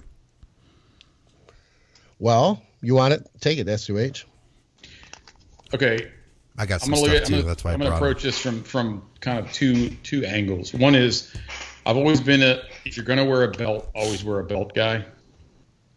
Um, and I kind of take that stance with with sleeves, and I'm talking about someone who doesn't have an injury. You know, sleeves, uh, knee wraps, and stuff. If you're gonna wear them, wear them. If you're not, don't. The exception would be power lifters who, you know, someone who benches 600 pounds at 135 to warm up, they're probably not going to put sleeves and wraps on. But as the weight gets to to a point where you know they're starting to get in in that four rep range or th- five or six, it helps because in powerlifting, you're a lot of times you're using sleeves and wraps to increase your lifts. It's giving you more support in the joint, and you're able to lift more. Um, for bodybuilding, I usually tell people if you're going to wear them, wear them. If you're not, don't don't bounce around because let's say I go to the gym, I'm going to do squats and I wear a belt all the time and I forget my belt or I forget to put it on. You're more likely to get injured if you're bouncing back and forth between belt squat, you know, any kind of support support item. So if you're going to wear it, wear it. If you're not, not. Can I can't disagree with that. Can I honest with split? Can I split it into two categories for you guys? Because that's why I mm-hmm. brought these. These are I just bought these. These are what I'm using right now, and these are like super thin. Like this is not supportive. This is just keeping my knee warm. Now these I tore one of them, so I only have one left. The TK bands from Tommy Kono. These were these were just like a thick neoprene. When my knees had issues, these kept my knees so warm, but they don't give you any kind of bounce. Like these things, this thing is going to like increase my lifts, you know? Right. That's a power lift. And Yeah, Brace. it's and it's too much for me. You know how often I wear these or never. Also, these don't really fit. I can't get them over my calves. No. They- See, I don't consider those sleeves though. they don't fit 25 inch calves. Yeah, I don't consider those sleeves though because of the added. Um, Blocker I mean, you're, things, yeah. they're adding the wrap there. They're at, you're adding that support. Um, but that's a good question. Uh, the neoprene I think is better for warmth, and you're right. You're not going to get that as much compression out of it. So there are different levels of compression, especially when you use something, um, use a good quality wrap or sleeve, like say from Elite FTS. yes. I didn't have I didn't have mine to show you uh, right now or show the viewers, but I wanted to make sure I got that in there because they make quality shit. So and tell them Skip uh, sent you if you shop there that's, somehow. that's absolutely true. So tell David Tracy that Skip sent you. I need all the brownie points I can get right now. Um, but the I'm a big believer in in both. I don't use wraps as much as I use sleeves, but I won't train legs with my knees without without sleeves. I just won't. Um, I like a combination of both, to be honest with you. It may not be neoprene, but I want to make sure that I am getting some warmth because compression in of itself will give you a little bit of warmth, not as much as neoprene. Um, and, y- neoprene's kind of funny because once you get it on and you start sweating, good luck getting them sons of bitches off if they fit the way they're supposed to. Yeah. They're like glued to your leg. You literally have to roll them down Uh, inside out to get them to get them off, and even then they're a giant pain in the ass. Yeah. And I've tried them over my sweats, bare skin, everything else. Bare skin, I think, is is better because they don't tend to move as much, mm-hmm. and uh, but they're easier to get up, get on and off. If you have to take them on and off in between sets, put them on over compression tights mm-hmm. or sweat, sweats because then you can get them up and down. I think that there's a that the best scenario is they're as tight as you can get them to be able to leave them on between sets but not uncomfortable because if you have to take them off then they could be too tight and Yeah. getting the sizing right, let me tell you it is a bitch because even when I get my sleeves, if I change the type of sleeve, I'll get two or three of them because damn it, if they never show up and they're exactly the fit that I'm looking for, and I end up having to send them back. yeah. So what I do is I'll get two or three of them because they're not very expensive, and then I will give away the ones that don't fit, to people at the gym. kind of like I'm Oprah when I walk into the gym so, sometimes. You get some knee sleeves. You get some knee sleeves. So That's what Oprah does. So what about actually? Let's talk going to wraps. Let's go to like actual hardcore, like you know, um, knee wraps that you would use. Like, I mean, I've even seen there's even different qualities of those. Like, if you go to Elite, even sleeves, like they have powerlifting sleeves that have like a lot of bounce to them. You know. And uh, what about what about like uh, the actual hardcore powerlifting knee wraps? Is there a place for those in bodybuilding? The the ones really that heavy. Yeah, exactly. But the ones that don't stretch, and I, I wonder what S2H thinks about this. I've tried the ones that literally, It's like a cast. I swear, it's like they don't, yeah, like they don't fucking stretch, man. And I hate them. They're painful. yeah. They don't. I want the ones that will be able to give. They they're they're very stretchy, so they're kind of like the what power lifters or elite FTS considers more entry level. Mm-hmm. But I think that's I think that type of wrap is better for bodybuilders than it is when you get into the ones that just don't give very much. I can't even imagine that pain when, when you're in the hole because you're literally fighting that material that doesn't want to doesn't want to give. I mm-hmm. ew, god damn man. And and they don't wrap for shit. You got to get them things so freaking long. So I like more the entry level, the ones that you can literally take and you know you can stretch them, not the ones that you go like this you're like, "Oh my god, that motherfucker doesn't even move." Yeah. So Yeah, for that knee wraps, I like the old harbingers, the ones that you can move a little bit. You know, and you got to. The thing about knee wraps is you got to wrap them mm, right, Right, yeah. direction. You know, everyone's a little different. You know, I always liked my uh, the kneecap slightly exposed, Okay. that's And how then- I am as well. and then I would ag- I would start to wrap high on the calf, low on the hamstring, but then bring the last like three wraps behind my knee Mm-hmm. because it causes a wedge when you squat. And so there's there's some tricks to it to give yourself more support and a little more pop out of the hole. Um, but I would say uh, the ones that Skip's talking about, the really hard ones, I never liked those.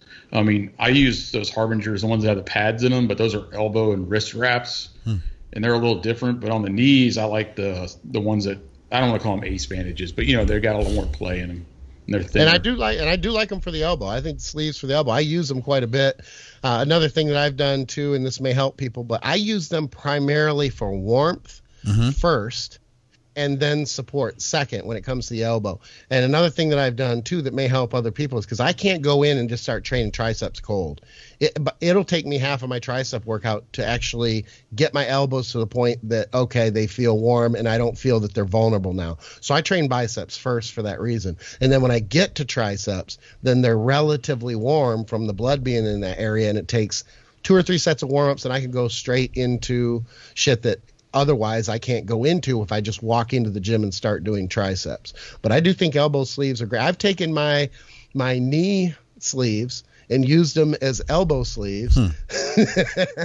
because my forearms are a little bit bigger than the average person. I always said if I could get my everything else to be in con- the same condition and the same size from you know like development from a from a like a ratio standpoint as my forearms and my calves i'd be a bad motherfucker but i don't have that so but they they do my my knee wraps work great for for elbow wraps and you got to be careful too because if you're using neoprene using two hands to get them up your legs to get them on your knees no problem getting them on your elbows or getting them up to your elbows Yeah. by yourself good luck that's never going to happen Well, you can pull them on backward, inside Yes. out. Yes. Yeah. You pull mm-hmm. what would be the bottom up, and then you wrap it over the top. Like if you got Sure. calves like Scott, can That's you what I have to knee do. Sleeves you can get over your calves Yeah, I have to. I put them on upside down and backwards, and then I flip and then them. pull them up over. Yeah. Yeah. but with these I don't because these are just these are like super elasticy. So that's the only thing I use knee sleeves for now is just because just to keep my knees warm. And these things are so absolutely thin. These were fifteen dollars.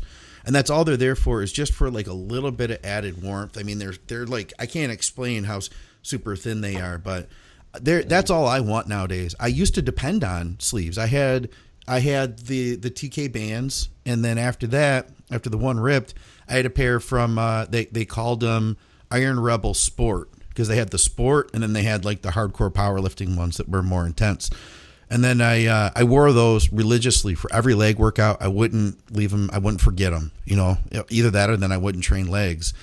And then uh, I left them in a crazy girl's car in Portland and got on a plane as quick as I could. And I never Without wore. mentioning names, we yeah. don't know who that is. and I never, I never wore. Knee, I, I- she still may have them. I don't know. They, but I left them in the car, and they're there along with a belt too. You can keep the belt, Lindsay. Uh, and now I just, She's probably got them all laid out next to candles and a picture of you. ritual. I Uh, don't, yeah, I yeah, happen I'll- to, I don't think so, but, but nonetheless, Oh, though, hey, I I'll got text- home. I'll text her and find out. I got home and I was like, I was like, holy shit, what am I going to do without my knee sleeves? You know? And then guess what? I started training and, and it, it and eventually I got used to it and I'm, I'm, I've been good ever since. And I don't want to go to anything too, because I don't need it. I don't want to, I don't want to put anything on them that's like too resistant because I don't want to, I don't want to depend on them if I don't have to, I guess, you know? Right, exactly. I mean, those are like just, just little warm up sleeves almost that you have. You should wear leg warmers like Richard Simmons Yes. on your calves. You look, you look cool. Um, the other thing, though, too, that I think the viewers need to know is the if you're gonna wear them, let's say you have a bad knee, do not wear them on one knee Ooh. only. Oh, come on now. Even if you have a good knee, just use both of them. You don't want to give support on one side and Good not point. the other because everything starts at the foot and the ankle and it goes to the knee and then it goes to the lower back. And I'm telling you, you're asking for problems down the line if that's the case. Then your good knee will become your bad knee. Exactly. Exactly. All right. what else do we have here? Um, go to an insulin question from Matt. He says, insulin timing, how not to get fat. What are the best nutrients to take in while using insulin? Matt's my client now, so he's a new client. He's not using insulin, right, Matt? Just making, just just making sure. Just making what sure. kind of insulin? Oh, that's funny. It- yeah, his name when he asked the question was, "This is not Matt, Scott's client." This is, this is not Matt that knows not Scott. Yeah, what uh like Scott was saying, does it does it matter what type of I mean, I guess it depends on when he's taking it, but I mean, nutrients, nutri what does he mean by nutrients? I mean, obviously you got to have your carbs and you know, if you're taking it pre workout, then it's going to be a little bit different. Look, if you don't want to get fat, uh don't use insulin. There's number 1. Don't take a lot of insulin and eat a lot too much with it. Yeah, if but if you have a propensity to be more of an endo Hmm. and you store fat easily, you know, you have to be much more careful than the you know the ectomeso guy who stays relatively lean Yeah. and you know may have to push a ton of calories anyway just to push his weight up. So it depends on the timing before and after. I mean, it, I've said numerous times that there are a lot of people, including myself, who got fat using post workout insulin, but when I moved it to pre workout, it was great. And I didn't gain body fat that way. So it depends on the timing too. It depends on dosage, depends on the rest of your diet. I mean, I, you know, I hate to say this again. I know they hate this when we, but there's so many variables that answering that question is incredibly difficult to do. Well, how about this? I would say in Oh, general, in general, one of the things that people get fat on insulin on is they just take in way too many carbs. They're trying to cover the insulin Right. like excessively. Yeah. You know, they think, oh, I, I'm okay. I need to have this many grams per IU's or whatever, and then they just get concerned that they're they're going to go hypo or something's going to happen, and they start just pouring carbs on top of it, and that that's usually how you get fat on Yep. insulin. Yeah. What about now? The if you go back to the boards, they always said don't use uh, don't use dietary fats while you're on the insulin. You're just going to shuttle those dietary fats into fat storage. Now, I, I know, I believe I've heard it said that yeah, technically you can. So there is some truth to that. But in my experience, I didn't get any fatter. In fact, in fact, if I made sure that I took all the dietary fats, I kept them very low. I had a hard time growing because I didn't have enough fats in my diet, and I needed that because I was. I'm not so much anymore. Like my body has really changed in the last five years, but I used to be like a really like hard gainer, you know. And, and if I didn't have those fats, like even with the insulin, I'm like still getting leaner every week. So there's a there's a coach that some people would know that I know that this is several years ago maybe I helped him tool around with this this uh, this protocol, but using fats instead of carbs Is it Milos? load on insulin, and then and, and then and then also using you know uh, branch chain essential amino acids to do it. And at first, I was like, the fat thing, I kind of like, okay, I can see that. The other one, I was like, eh. But actually, he figured it out to where it actually, either way, it worked pretty good. But the thing is, if you have a bunch of carbs in your diet, it's not going to work. So, and I also think, from what I saw, if you are a person that struggles with, you know, maybe higher blood glucose levels naturally, it's a, you start dicing down a little bit of, of a of a slippery slope. But it actually worked okay. This is quite a few years ago, but um, maybe somebody that looked like me was his test dummy, and um, I would say uh, it's it's it's more doable than you think it would be. But if you have a lot of fat and you have a lot of carbs, then you're just going down the same road as even taking a lot more carbs Gotcha. a lot of times. Okay. Yeah, I've said I've said for years that the insulin, the relationship between insulin and fat intake is highly overrated. Highly overrated in the sense that oh my god, you just can't have any fat in there, you're going to get fat. That has I've never once myself personally seen that happen. Now, I haven't loaded up on fats, but at the same time it's kind of like skip loading with adding the fat in with the carbs. Everybody freaks out and says oh my gosh you know that's going to make you fat. It doesn't it just doesn't work that way. I think really and it, it's hard to explain because i don't know how to explain it on the cellular level why it why it doesn't pan out that you store body fat as fat or more are more likely to um, or where that even came from. But if you have fat instead of carbs obviously carbs are what your body is looking for to balance or to control or counter, I guess is a better word, the insulin. So you do have to have enough carbs. I mean, that's just those two work together. But the added fat being stored, I've just shown over and over so many fucking times hmm. that added fat doesn't do that. And when you're talking about adding fat into, you're actually talking about the window of time. Yeah. You're not talking about like earlier in the day or later in the day. And I have not seen anything that says you're going to get fat and be and store added body. You'll store added calories just like anybody else will, but no, have not have Okay. not seen that. Now I'm not telling people to load up. I don't want anybody to think I'm giving the implication that you need to load up on fat. Yeah. All I'm saying is I think it is just overrated in the sense that you don't have to be like, oh my god, maybe I had you know 10 grams of fat too much that I wasn't supposed to. Now no, it just no, it doesn't it doesn't work that way. It doesn't do that. Yeah. Yeah. So he's asking uh, insulin timing, how to not get fat, what are the best nutrients to take in. I think the insulin timing, so back to that, and you guys have said this every time we've talked about this, I think it's always been too. People were probably getting fatter in the days when people were using insulin every day, you know, versus intermittently. Yeah, Yeah. they were using Humalog, they were using Humulin R during the day, and they were using uh, Lantus, and they had this big pile of insulin, different types of insulin. That that was probably problematic. Well, and not, o- not only that too, but thinking, well, I got it. The more, the more, the better. yeah, It, insulin doesn't. That's not how it works. It it shouldn't be looked at like that. It's not. Well, I I've tolerated this, so now I can go higher. I've tolerated that, so now I can go higher. There, you don't need a shit ton of insulin. So coming back to the question of of him saying what the best timing is and things like, you're less likely to get fat if you use it pre workout. You're less likely to get fat if you're using it with growth hormone. You're less likely to get fat if you don't stick with that archaic or antiquated approach of X amount of carbs, Mm. you know, that X amount of carbs per unit of insulin. That was so overkill. I mean, you could take three or four units of insulin and your body should be able to cover that even if you're fasted.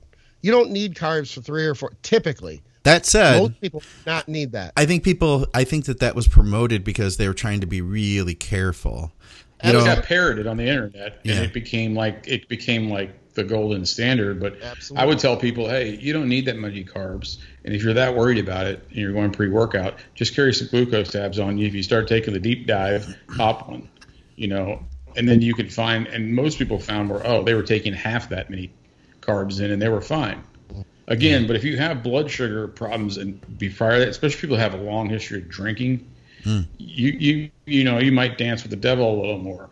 But yeah, just I mean carry a couple of glucose tabs, kind of work, kind of just start bringing it down a little bit. You know, if you start to to start you know feeling a little shitty, then you go, I got it right there in your bag or whatever. And you know, uh, yeah, I mean, I would say that that rec- I don't even remember what the recommended one was, but it, it was probably twice as much. It was Those 10 10 grams, grams per one unit. Yeah. Exactly. It's probably at least twice as much, if not a little bit more, for some people to know what they really needed. Right. How about uh, should an endo avoid insulin? For the most part, I say yes. Yeah. Yeah. Yeah, unless you get to take that endo and you're really fucking lean. Because the other thing is, is how are you going to gauge whether you're gaining body fat? Are you going to go by the scale? You can't do that. Mm, yeah. You, visually, the leaner you are, you're going to be able to see changes in your condition much better or growth not just not just body fat accumulation but growth as well if you're leaner so you're better off being leaner if you're going to use insulin the other thing too is, is if you're going to um, approach insulin use with um, and we were just talking about this um, with the the dosage. So i'm gonna i'll come back to it because I, there was two part and i don't want to go at it without the other part. So let's let's let me sit on it. And if we get off the topic i'll come back later and i'll post it on the page. But there was another part that i got to come back to so go ahead. All right. We moving on? We can move on? Is that yeah, what you're saying? Okay. unless, okay. unless any- unless you have anything to add No. Does uh, does DECA really help with joints and tendons, or is this a myth? If so, how does it work to help with them, and the dosage that you all would recommend uh, just for joint and tendons uh, to go along with TRT? So DECA, most people retain water on it because the kind of steroid it is. So when you have water in your joints, they're going to feel a little better. But I don't think DECA itself per se is is any different than any other. So you know, it's not the actual DECA. It may be the uh, was it secondary result of water retention. But dude, I can tell you this: I used to have joint problems, took DECA, didn't shit for me. So I think sometimes it's psychological too. Well, I know there's the collagen component and everything else, but I've also seen um, studies where it said that EQ is no more or less um, Yeah. that it contributes almost, you know, very comparably to DECA when it comes to collagen. So, I look, I've never taken. I'm I'm the same way you are, Scott. S2H. I mean, I, it it I've had joint problems on DECA. I've had joint problems on EQ or joint pain. I don't see that it has helped much. I've had other people, I've had clients say, you know, I've used, uh, I started 200 milligram or even 150 milligram a week, just added to their regular cycle, and that they felt like it helped them. I can't say that it didn't because I'm not them, but you do have to wonder: is there a is there a placebo effect? Does it help? Does it just not help me? Um, to what degree is the joint pain? Is it is it minor? Is it? I, I can't say definitively. Yeah. And it's like growth. A lot of people say they get joint pain on growth. Growth helps my joint pain. So, you know, I think it's a part can be person dependent, but Yeah. yeah, I think it's more placebo. That was the word I was looking for. I, you know, I know people that have like, oh, my my knees are killing me, and they take DECA for like a week, and they're like, oh, I'm all better. I'm like, huh? Uh, Well, and what's funny is I've taken, you know, I've had knee pain in the past and used um, uh, OTC supplement. How do you say it? Bas, baswa, Baswala? basa- Uh, Thank you. Swallow. Baswala extract. And I mean, wipe it out like you're erasing chalk from a chalkboard. Yeah. And then run out of it. And a, a week and a half or two weeks after running out of it, going, oh, I'll get more. My fucking knees start hurting again. Get more and it goes away. And then I come back to it two years later and don't notice a damn thing. I, I have something on my knee right now. From I use these uh, like uh, I don't use them all the time, but these little lidocaine patches the doctor gives me, man, these things work great. I put them on my lower back. I got one on the back of my knee right now because it gets real stiff when I run around a lot. Hmm. And uh, but you gotta be careful with them because it's not just lidocaine there. I mean, there's no opioid or anything like that. They're just standard lidocaine, but they have some. Uh, I forget what's in them. They have a couple minerals and they have some some B type vitamins and stuff. But if you wear them all the time, you'll start being kind of dark. So that's probably not a good thing. And uh, they work pretty good. Kind of dark. What do you mean? Like your urine gets a little colored. Oh, wow. I'm looking at a study. Um, I think I was going to talk about this with Dave Crossland, but they, they were basically concluding that nandrolone helps with joint pain. And there was a bunch of people reporting that it, it did help. Um, but, you know, yeah, I agree with you guys. I've heard it. I, and it does. It, it increases collagen synthesis, right? By some great total, 300% or something. Some of the studies say, yeah. yeah. Same with DECA. I mean, same with EQ. And same with uh, same with Anavar you know so remember this too some of these studies if you look into them and i'm not saying all the deca ones and the eq ones i know a lot of them are they're in horses so they're in animals. They're this not is, always in humans yeah this one that just came out was in humans. So, um, but yeah i don't know. The, the eq ones are mostly on horses. Is oh eq yeah. Yeah. That Boswellia, that's equine. in uh, that's in the uh, um, J-Flex. It's one of the components mm of J-Flex from our sponsor, True Nutrition. Hey, I'll uh, True Nutrition, True Nutrition, buy True Nutrition. I'll use this as an opportunity to go back to my question about back. So, is there a difference between back width exercises and back back thickness exercises? Because I've heard people say no, and I specifically it was Dave Pulcinella was like, they are all, and I'll, I'll, I'll do my best impression of Dave. They are all the same. You know, if you're doing a pull down, it's not just working the width of your back, it's working your entire back. He'd say something like yeah, that. I, he and I have argued. I, I'm I'm with him. I say the same thing. I'll tell you why. I've tried to explain it as simply as possible. You you can't get a muscle to grow in one direction. It grows in all different directions. You have your, you know, what are you going to do? Are you going to do lat pulls only hit one area that they don't. They may you may feel it more there and everything, but the reality is, is that muscle has to grow in every fucking direction. It's not going to get just wider or just thicker. As you get thicker, and this is why I almost brought this up when you were talking about the thickness earlier. Mm-hmm. With you said you were thicker but not wider.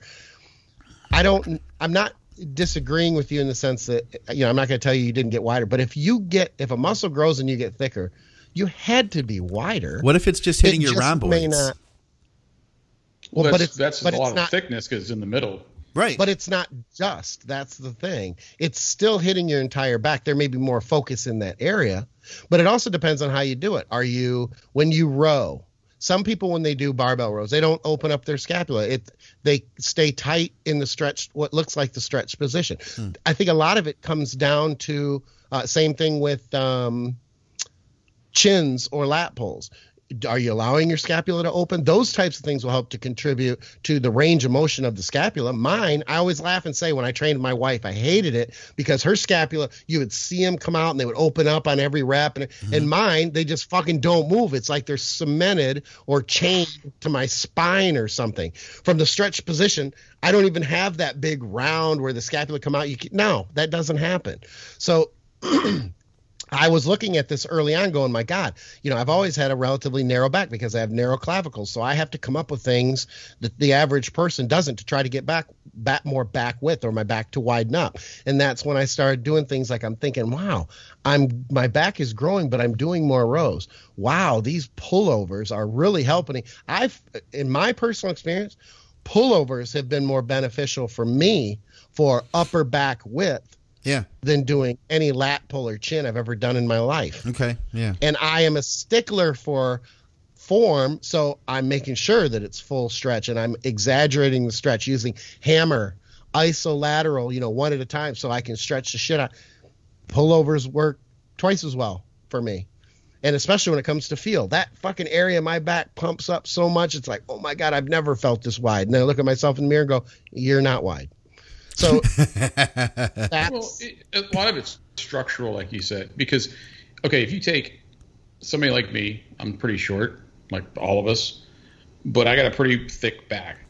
But if I stand next to somebody who's six five and I'm five nine, and they're broad shouldered, clavicles are wide, they're going to have a wider back because they're structurally just a wider person via their structure.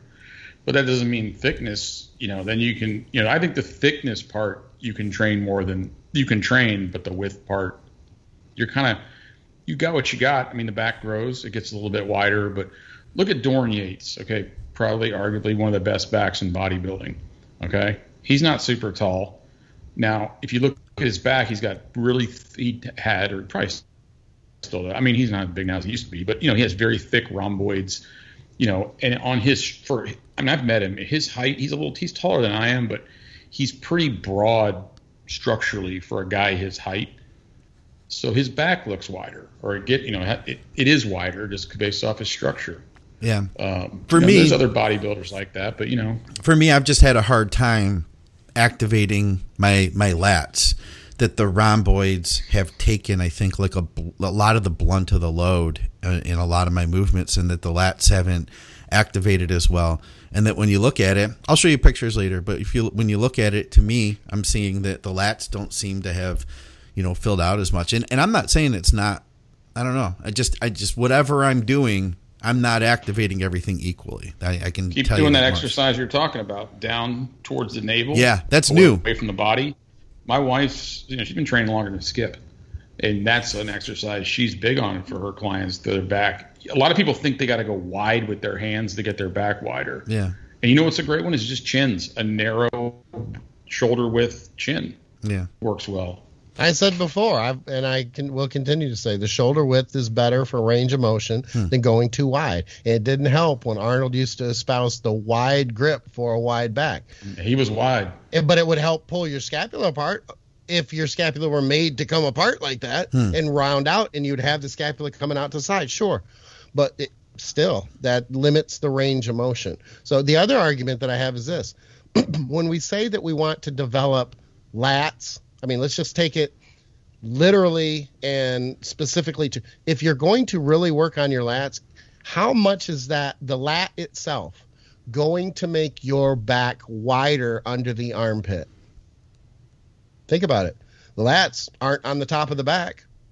You're not really widening when you go for width. Where do you look at the back? You look at it below, basically around the shoulder blade, below the rear delt, under the armpit. You don't look at the lat itself. Hmm. Lat development really doesn't add a ton. Not the movements. I, I'm the movements may help, but the actual lat development really doesn't widen the back where we all look for a wide back, up around the shoulder blades, below and around the armpit.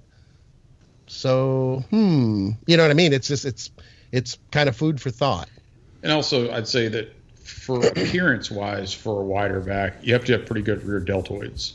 A good rounded rear deltoid will make give you a better appearance from the rear than if you have shallow rear deltoids or not as good a development. I agree with that, but I, that's where it comes back to total back development. Yeah. You know, if you have, are you gonna? Do you ever see someone with really thick rhomboids, but then you may see them with weak lats, but they're not typically Power lifters. not wide.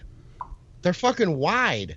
The more you know, if you grow your rhomboids and your middle traps big, it's almost like, and I mean I'm oversimplifying, but from a visual standpoint, it's almost like it pushes everything else out wider from there. Yeah. Is is is Dusty known for doing lat pulls and chins? No. He's known for doing deads and fucking heavy ass rows. And I am sorry, but if you have never seen that guy's back from the back, He got an with that incredible back. fucking weight, it's incredible. Yeah. And it's not like when he started, you went, yeah, he's gonna have an enormous Yeah. mass fucking back. No, Yeah. you didn't look at it from a like that from a structural standpoint. Yeah. But he also uses pretty good form too, even with a lot of weight. A he lot doesn't of get he doesn't get fl- flying himself all over the place, throwing his hips and everything. He stays pretty solid in his form, and that's important because a lot of people when they do bent over rows, they get heavy. Man, they are throwing themselves. It's like a it looks like a slinky going back and forth. Now I've seen him start to get loose on his heavier ones, like when he was rowing 500 pounds a week ago, and there were more than a couple people who said, "Oh my goodness, those aren't very tight. Aren't very tight. They're 500 pound Yeah. rows, for fuck's sake." And if you take him over time, or you go back two weeks, he was doing them with 450 or 425, and they were rock solid and picture perfect. So, you know, him breaking form every now and then to get another 50 mm-hmm. pounds on the bar, and then standing up without putting the weight down to get a couple breaths. How you breathe holding 500 pounds Yeah. still in your hands and bend over and do a couple more partials. I'm gonna clap for you, motherfucker, because that is some intense shit. Yeah. Yeah. You know, Yeah. I'm not gonna go. Well, you know, he was kind of herky jerky yeah, little. you moved your hips. The thing key hmm. with it is not moving your hips forward too much. You know, you don't want to just like pump your hips forward and back, and that's where a lot of people get injury problems. They start sliding their hips underneath them like a squat, and then they push them back out when they bring the weight up. Yeah, if you're going to drive, if you're using Well- hip drive or leg drive, okay, great. I'm not going to take anything. Okay, good for you.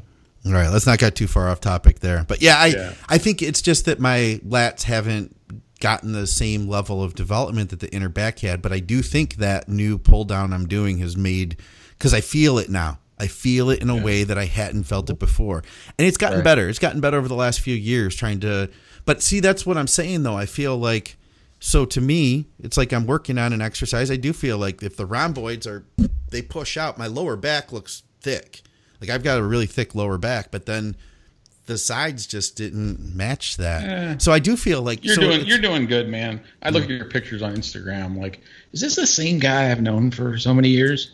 He's like, he's got. Have you seen him? He's got the perfect little quarter turn. He's standing in the pictures. I'm like, I was looking at. He had some pictures the other day. I'm like, Jesus, he's like 50 pounds heavy. I mean, it's like, I mean, not like I fought like ogle over his pictures, but Yeah. I It's look all right, it's all right. and I'm like, this guy's like, like, like growing, man. And I'm like, this. I mean, he's standing next to big dudes that I know are big, and it's like, fuck, McNally's as big as they are, if not bigger Wow. than some. But I think he's got that little quarter turn Yeah. figured out. I don't I don't I I was telling Scott before the show I try to not out angle people now. My goal is to let them take the angle cuz I don't even want to be, you know what I mean? But that's a whole that's that's yet another topic. That's yet another As Check him long, out. As long as you pull the knee up and you go on your toe or on the balls of your foot, like a figure competitor, Oh yeah. then then you're good. You're fine. No, he's got it figured out. I, I asked him if he was studying it in the mirror. He was, oh, oh, I didn't do that. I got all defensive and I was like, "No, I'd never do that. I'd It's never like do when I that." take a picture, I stick my face out so I look thinner. Take that high angle looking down. Yeah, selfies from the top. Yeah. My neck's out like this. Um, all right, what else do we have left here? Oh, I have I have several female clients uh, that have loose skin through their midsections post childbirth. Um, some have had it for years, even through dieting and training. Any advices? And I asked, uh, I asked, I was like, are these people competitors? Have they gotten into contest shape and still have it? And he said, no, they're basically housewives. I actually had this conversation not too long ago with somebody. Um, you know, there's surgical procedures. Um, I actually have had a couple clients who were males that were really heavy that had it done. Uh, the light, light, what's it called? Uh, it's a laser treatment, and it actually worked pretty good. Now it's super expensive.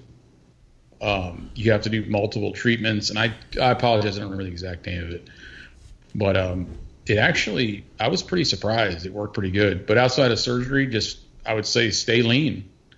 You know, I mean, sometimes if you just stay lean, you know, your skin will actually start to tighten up. I mean, I remember you all remember back in the day with all the creams and all the put the the waist, you know, what were those old the the neoprene bands around your waist and everything. They still sell Dude. I tried all that stuff. I don't think that shit works. Maybe temporary, like you know the uh, the hemorrhoid creams and all that stuff. Maybe it helps like that day, but I don't see any long term benefit to a lot of that. Yeah, I'm not going to disagree with that. I think staying lean. It's funny. That's where I was going to go. If you if you get lean and you have loose skin, stay lean, and that will allow the a lot of times, the large majority of time, the skin to kind of catch up. The elasticity as we get older tends to the elasticity of the skin isn't what it was when we were younger, so it does take longer. A lot of times the skin will catch up. It may not catch up 100%, but maybe it'll catch up 80%, and that's better. If you constantly are getting lean and fat, and I've talked about this before on the show, it's like a rubber band that you continue to stretch and you and it, it will lose elasticity over time. If you stay lean, if you get lean, you have loose skin and you stay lean and you don't you you basically still have loose skin, I don't outside of surgery. I don't or having some type of because there are advancements in technology now, like S2H is talking about. There's I know there's this cold one where they freeze shit. And there's That's a it, lot. the cold one. Yeah, that Yeah. there is a lot of promise there. There actually is. I at first I scoffed at it because I thought, oh, it's just another one of these multi uh, or several thousand dollar procedures that are going to you know make ten percent difference, and it's really not going to matter. Um, that people are going to rave about, but this one actually does have some promise. I've had two clients who have used it, and god damn, I it's was working, huh? I was pretty impressed. Yeah, I was pretty impressed. I'll At the send you guys time, some picture of a guy that had it done as a client of mine, and he was really big, and he had the, I mean, a really bad, especially below the navel, like the sag skin over. He had it done, competed, and won his class, and it was gone. I mean, No it was kidding. almost amazing. No Yeah, kidding. It was like wow. It was it was he looked like he I mean his abs were just flat with veins. And he went from that with, you know, the rolls below the navel from the thin from the skin. And I was like, Holy shit, that did work. Yeah, and when I Yeah. say it's a few thousand, it's not a few thousand; it's several thousand dollars. It's a I mean, lot it- of money. It's a very costly procedure. So for the large majority of people, I think it would probably be out of their Eight, out of their grand. wheelhouse. Yeah, Wow. it- I I thought the if I remember right, because it has to be done a couple times. Yeah. It was significantly more than a than a boob job, Okay.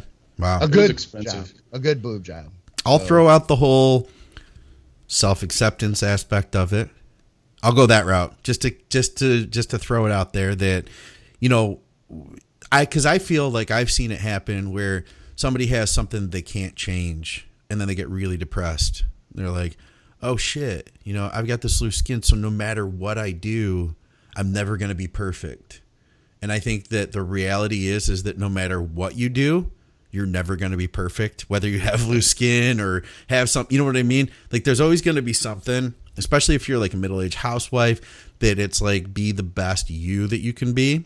We need like some sort of uplifting music playing behind me as I say that. But Yeah, it's not working. yeah. You know what I mean, though. Like I know we're a bodybuilding yeah. podcast, it, it, it- and at the end of the day, yeah, if there's if there's a tool that we can use, then I want to hear about it, and that somebody may want to use that. At the same time, if you do, if that's not in, if that's not an option, if you can't afford that, yeah, it, you know, or if it doesn't work, you know, there's that too. I mean, self acceptance is it. th- At the end of the day, we have to have it. You know what I mean? Like we have to have it. So I don't care. Yeah. But I, We mean, know- we if you- know. I say this, if you feel bad about it, come see me. I'll take my shirt off next to you, and you'll feel a hell of a lot better about yourself. and, and in the end, beauty is but a light switch away. It'll So, be a lot cheaper. It'll be a lot cheaper to pay for the visit to come see. I you. got I got nine inch scars. I got holes in me. I got all kinds of stuff. Yeah, fat, everything, all goes together. That's I got one of those big scars with fat on each side of it. in the feed, um, Eric replied to me and he said, "Nah, housewives." And after that, Nags said, "I'm here for the housewives." The milf hunter, He is. blood, too. sweat, and beer milf hunter. Yeah, shit. All right, let me see what else we have here. I think we had one in the job, feed. good job, Nags. I'll go over to the feed here if I could find that one. I got to scroll right back all the way back up because we've had a lot of people uh, commenting too here. Uh, it had to do with uh, TRT and something to do with blood. Let me see. You guys talk amongst yourselves as I look for this. As you look, I just for I just had mine redone because I had I had to Oh, switch got it. my. I, you know how those doctor places you have one doctor and then all of a sudden the dude disappears and they give you another guy in the same practice. Yeah. So this guy tells me, uh, I don't know, a month ago, he's like, "No, we need you to come in for your injections." I'm like, "Bro, You I, know who I I said am? I've injected must wait. myself more than everybody in your clinics ever injected anybody. Probably, I'm not coming in, you know." And he's like, "Well, you know, we have to have you come in to monitor it." Well, I'm not doing it, so I switched to this uh, uh, one of those uh, TRT places, a local one, and I went and got my labs done, and they were um, they were okay.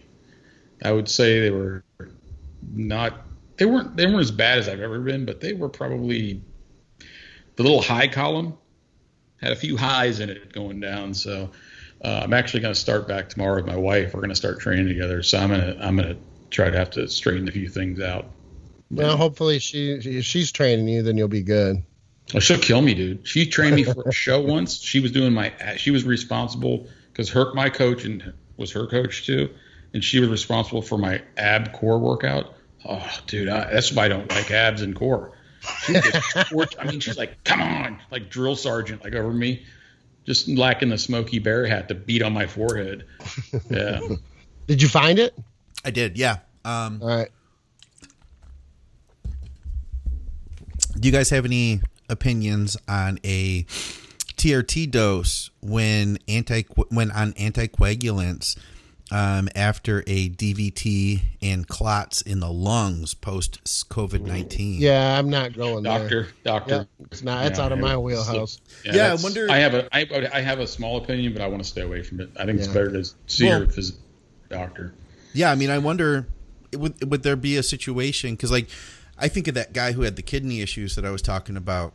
Um, he was a rare case where they were like, "No, we don't want you on TRT." Even that was a rare case. You know, I mean, obviously, go to your doctor for this, but I wonder if this would be one of those situations. Well, I mean, if he's on anticoagulants, then that means that he has a propensity to have viscous blood. I, that, Oh, so i- i- to go on TRT and potentially increase RBC, hematocrit, and hemoglobin, Taking shit, your I'm not- blood. my Not a conscience. good idea. Yeah, my conscience won't go there. I can't. I can't do that. That's mm. I'm not going to comment. I just that's tough. I, That's- I'd say I'd say don't do it. There's there's my advice. I'd, Yeah. I'd, I'd be like, don't fucking do it, dude. I- And that's a hard one. I get it, but Would skip 100. percent when's the last time you went in to donate blood, Skip? Speaking of thick blood. I am due in two weeks because it's two weeks before we leave to Colorado to go see the kids. Okay, and how? And they did a whole blood. They did whole blood because they were revamping. It's just down here. Yeah. Um, it's OneBlood. They're like buses and they're red. And um, they were because I normally do double red, and they were redoing all the double red machines or something. So I had to do whole blood. Otherwise, I wouldn't have to go back for a while. okay, does I that does that work? Study on. Oh, go ahead. Well, that's a good topic actually, because we were just talking about that on the um, intense muscle, the expert panel, and there are there are studies that are saying that it could potentially contribute to higher Yes. numbers because then the the giving blood and lowering the numbers pushes the bone marrow to increase more, you know, to put kick out more red blood cells and that sort of thing. That's what Um, Dante warned me of when I was talking Mm-hmm. about doing it myself. He he chimed in with that. There is there is that. So we're kind of we may be in the middle of a transition where the medical community see what you have is you have people who have it does help and it does help to keep their numbers under control but for those who it who it doesn't work for um, you know bloodletting or or phlebotomizing or whatever the hell you want to call it maybe bloodletting isn't the right word but you know phlebotomizing that they need to look at they their situation that may be what is happening the body is compensating by kicking out even more red blood cells than it would if they were not to phlebot- phlebotomize hmm. a hard word to say several times in a row Lobotomize. I just went in for the, th- the third or fourth month in a row, and I think I'm finally back down in range. A lot of people think that they donate a pint of blood and they're good. I've been doing over the normal amount that you can take every time for four, I think four months now, and I started at 56, and I I believe this last time I was down at 51, and I just did it again this past week. It was perfect draw. The time before, they used a word that I it grosses me out. They couldn't get the vein, so they had to fish for it. oh nice yeah yeah that i don't know if i'd want to hear that term I'll do that to you. Now Scott Stevenson made Scott Stevenson made some good points though in that discussion. Yeah. And if anybody wants to check it out, they can. It's on Intense Muscle. But um, the he came back and he said, let's just say, and I'm paraphrasing.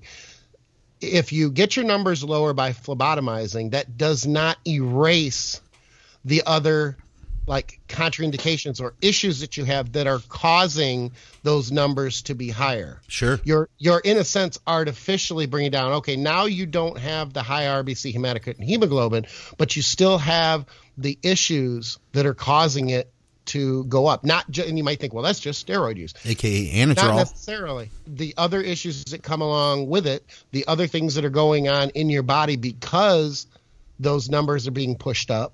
So you, there's you know are you the the question becomes then what benefit outside of just bringing those numbers down are we really getting we're not getting all the side benefits because those issues that are causing it to go up are still there they're Yeah. happening because of the steroid use Yeah. which was a very good point that you know i fancy myself a pretty bright guy um, contrary to what S2H thinks.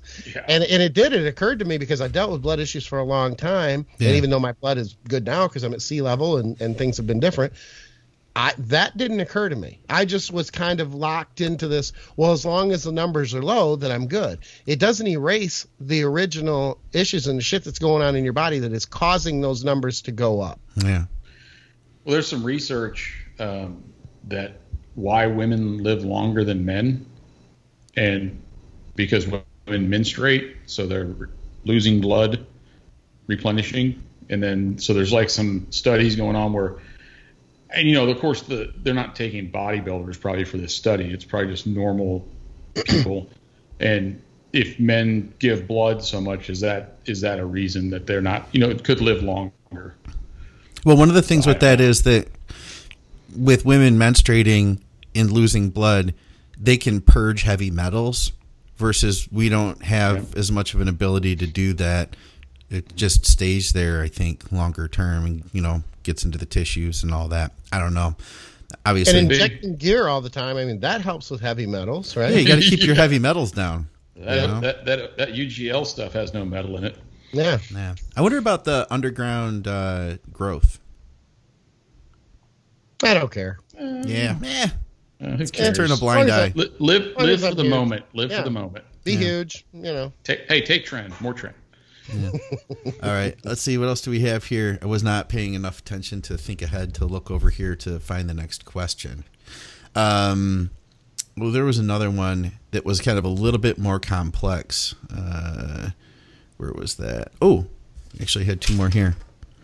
Um, best finishing drug one week out, and also, does S2H look younger when he shaves? Doubt it. uh, best finishing drug, finishing drug.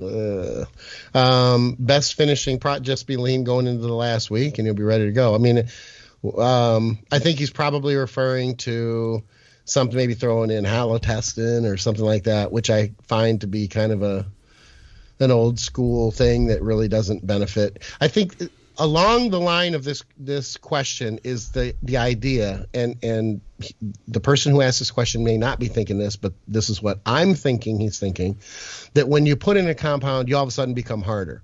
The only way that you're going to put in a compound that w- that would make you harder is if it in some way shifts water or gets you leaner and a compound isn't really going to get you leaner in a week or two anyways out, outside i'm talking about aas so halotestin and stuff like that uh, Masteron could, an anti-estrogen could, if you have higher levels of estrogen, and maybe that's making you hold water.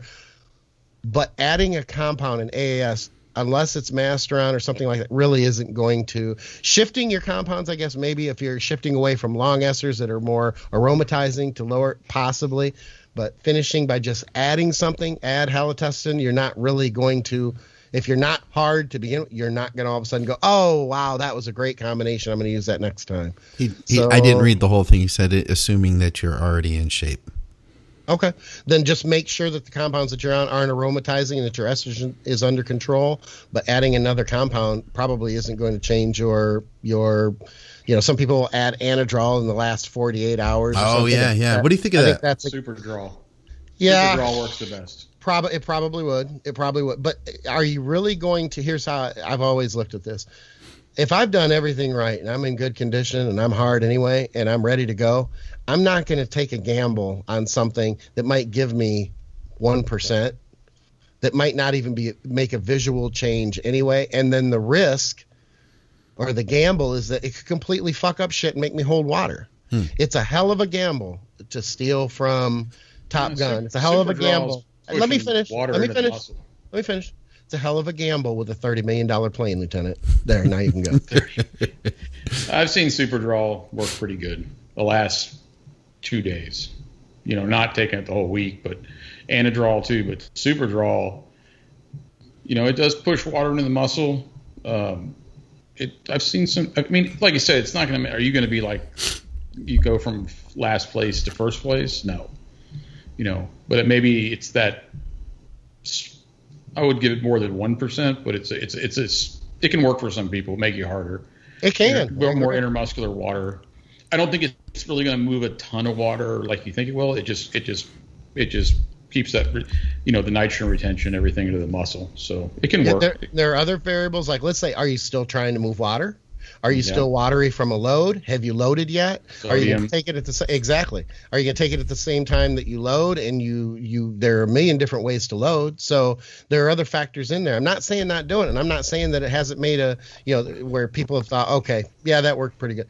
But I'm just saying it is a hell of a gamble at the last minute. Try it like four or five weeks out first. Sure, even happens, even you know. two or three, two fucking two weeks. Try it the weekend before, see what happens. Yeah. But make sure that your other variables are constant too. Like either you just loaded and you're going to load right before the show.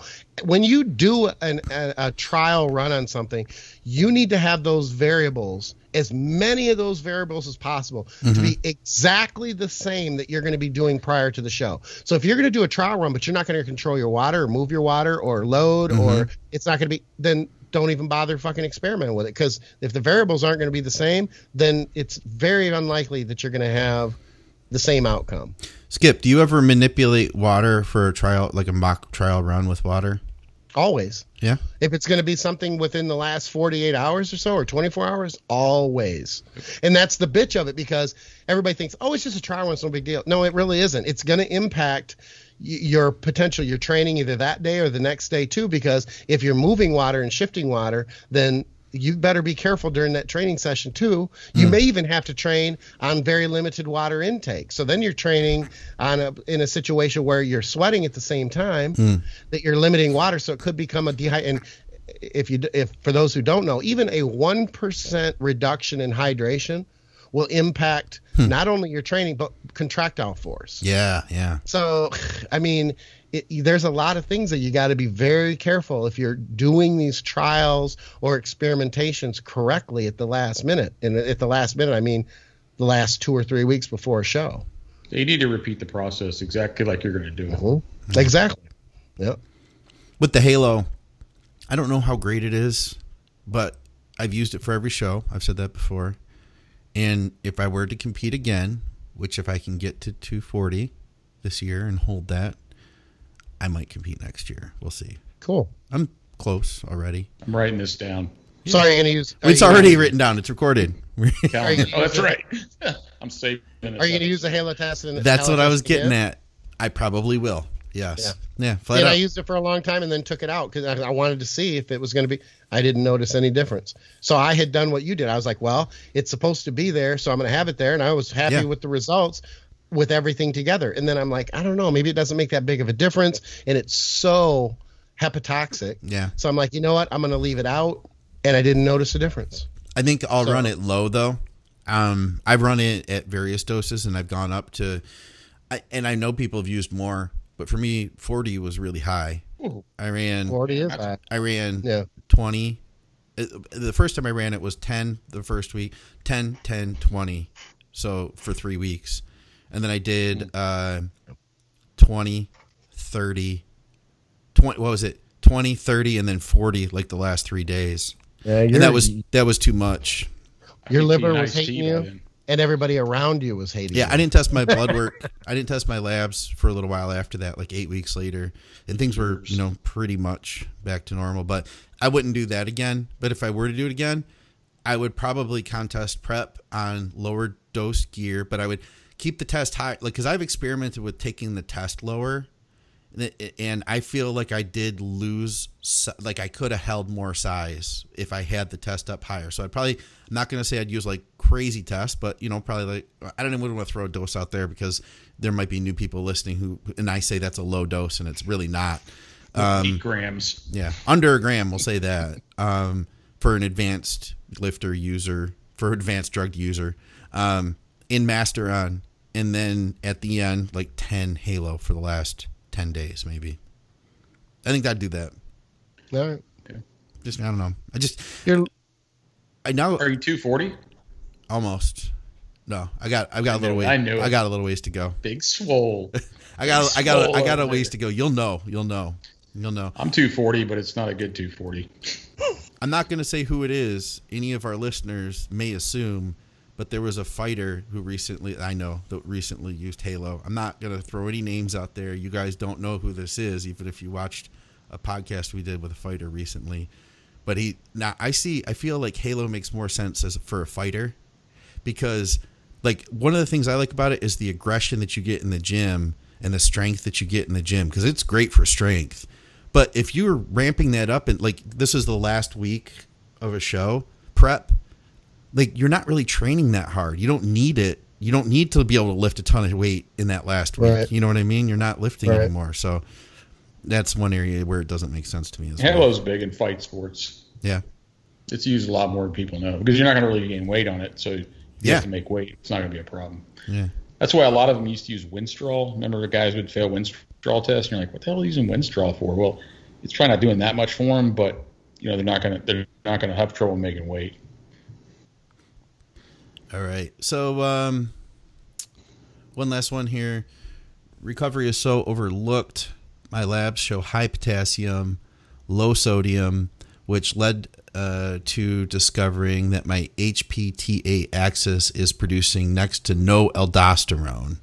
Um, and ACTH was less than 0.1, undetectable. Cortisol and DHEA is still okay. Um, but I feel like complete shit and am lethargic all the time. That said, any thoughts other than eat loads of sea salt uh, to help recover adrenal function? Um, I feel this is more common in competitive physique athletes than many people would think. Yeah, he's probably overtrained. Yeah? Yep. That or that, or, I'd say agree with Skip unless he's taking some kind of some kind of uh, SSRI or something that can cause that. But you know, yeah, overtrained. No kidding. That's not something you can really get- come back from in a day, is it? No, but I mean, No. he could make huge strides if he didn't train for a week. Yeah? Yeah, and, and this is assuming that he's overtrained. Yeah. The other thing is a lot of people. It, it's that that analogy of the frog in the boiling water versus you know sitting in the water and then turning it on and bringing the boiling temperature up to boil. It it's you can't. A lot of times you don't notice that you're in an overtrained state. Um, if he probably were to sit there and, and analyze and go down the list of things, he would probably then go, okay, maybe I'm overtrained. Um, so if Sleep. that's the case, if he's truly overtrained, then then it is. It's make sure that you sleep, don't train for a week, and then get back into it, and slowly come back over the next week or two. And and I say maybe a week isn't enough. It depends on really how bad it is, but he probably is overtrained to some degree. How much, how little, don't know. So you know enough. when you overtrain, a lot of times you don't get good sleep. You don't sleep well. Right. Narcolepsy mm-hmm. can come in, and that those combination that that's like the second tell that you're you can have those problems. So Well, narcolepsy is a little extreme, but I'd go with insomnia yeah. first. Inso- but- I mean insomnia. I, I got bang. I got bang epilepsy.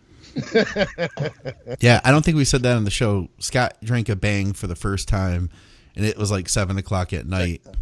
So, oh, second So if anybody ever. thinks, "Wow, S2H has a personality," we're gonna make sure that he has a bang. I'm gonna send him a case of bang so he can have a bang every every It's episode. wearing off though. Five, but yeah, it is. You're coming down a little bit, but before we push the button, holy shit, we got to get that button pushed sooner.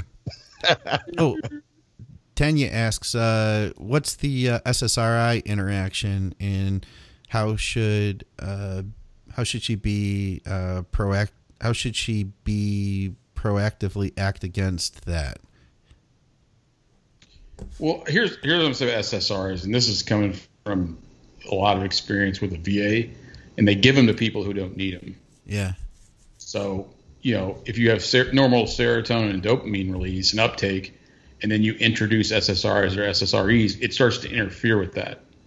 And so that's a lot of times where uh, problems can occur when, not to get too much on a tangent, but if your doctor wants to give you an SSR or an SSRE, I'd, I'd really make sure you're getting a good evaluation because it can, it, that's a trickle down effect to, you know, hormones and, and HPTA and thyroid function and other things can be really uh, affected by that. So I think um, if you just go in and someone says, you know, I'm having a bad day, and they're like, oh, here's some, you know, SSRIs, you may want to rethink that process. I think she This posted in the opinion. group before about having, I think, like, uh, like I think it was like uh, anxiety or panic stuff going on.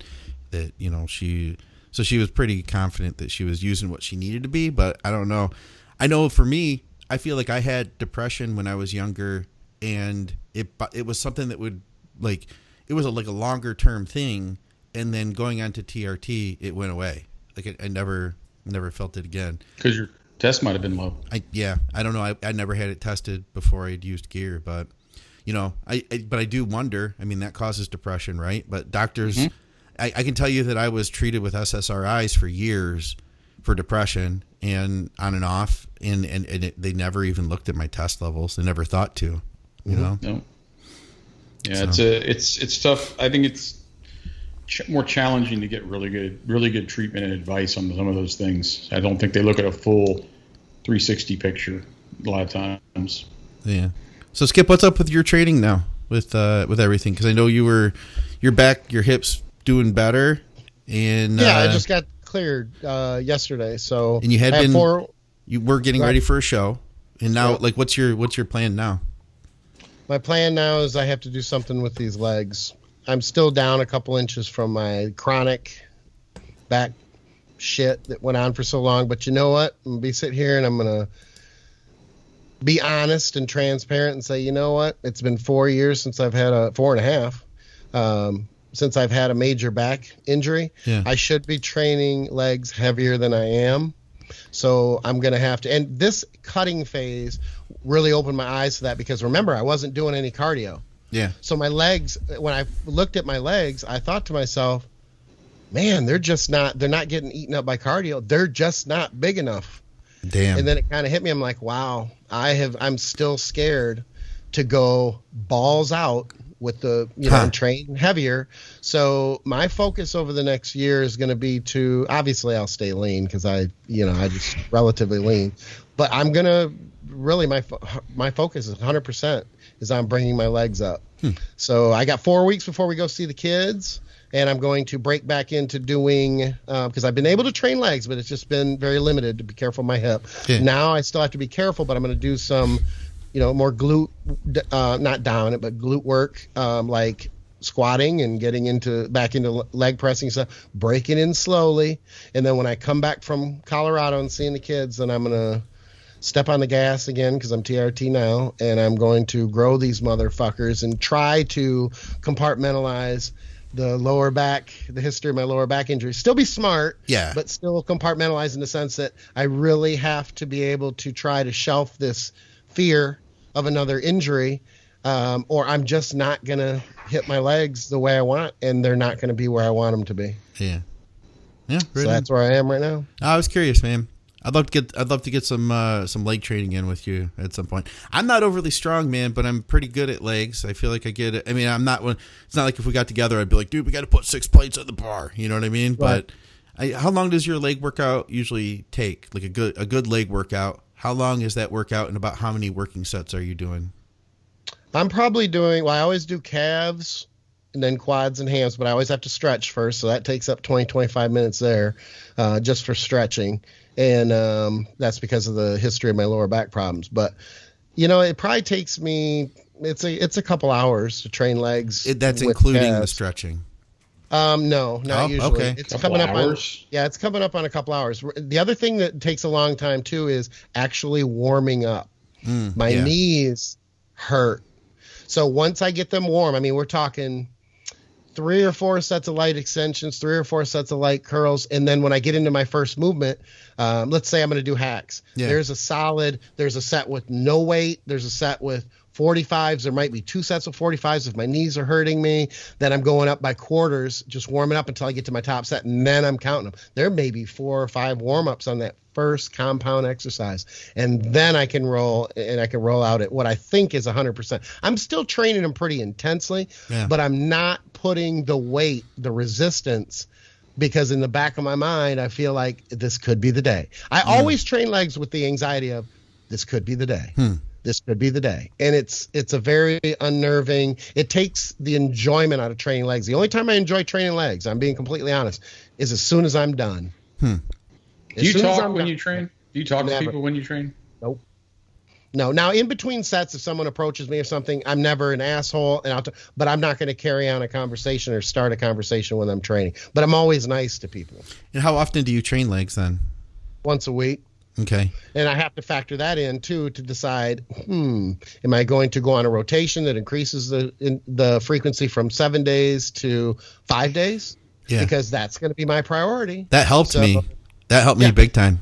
the problem that I have is I I want to train when I focus on a muscle group and it's a priority. Mm-hmm. I go a hundred percent balls out, I'm and sure I you do. end up with an intensity that makes recovering in and being able to train it again effectively and actually progress in five days very difficult to do. So if I'm going to train it more frequently, then I have to be able to pull the reins in a Yes. little bit and not not necessarily not train intensely No, but of course not. the volume Yes. and everything else, then I have to be able to pull that back, and it's a balancing act, as you know. yeah. When So- do you train back?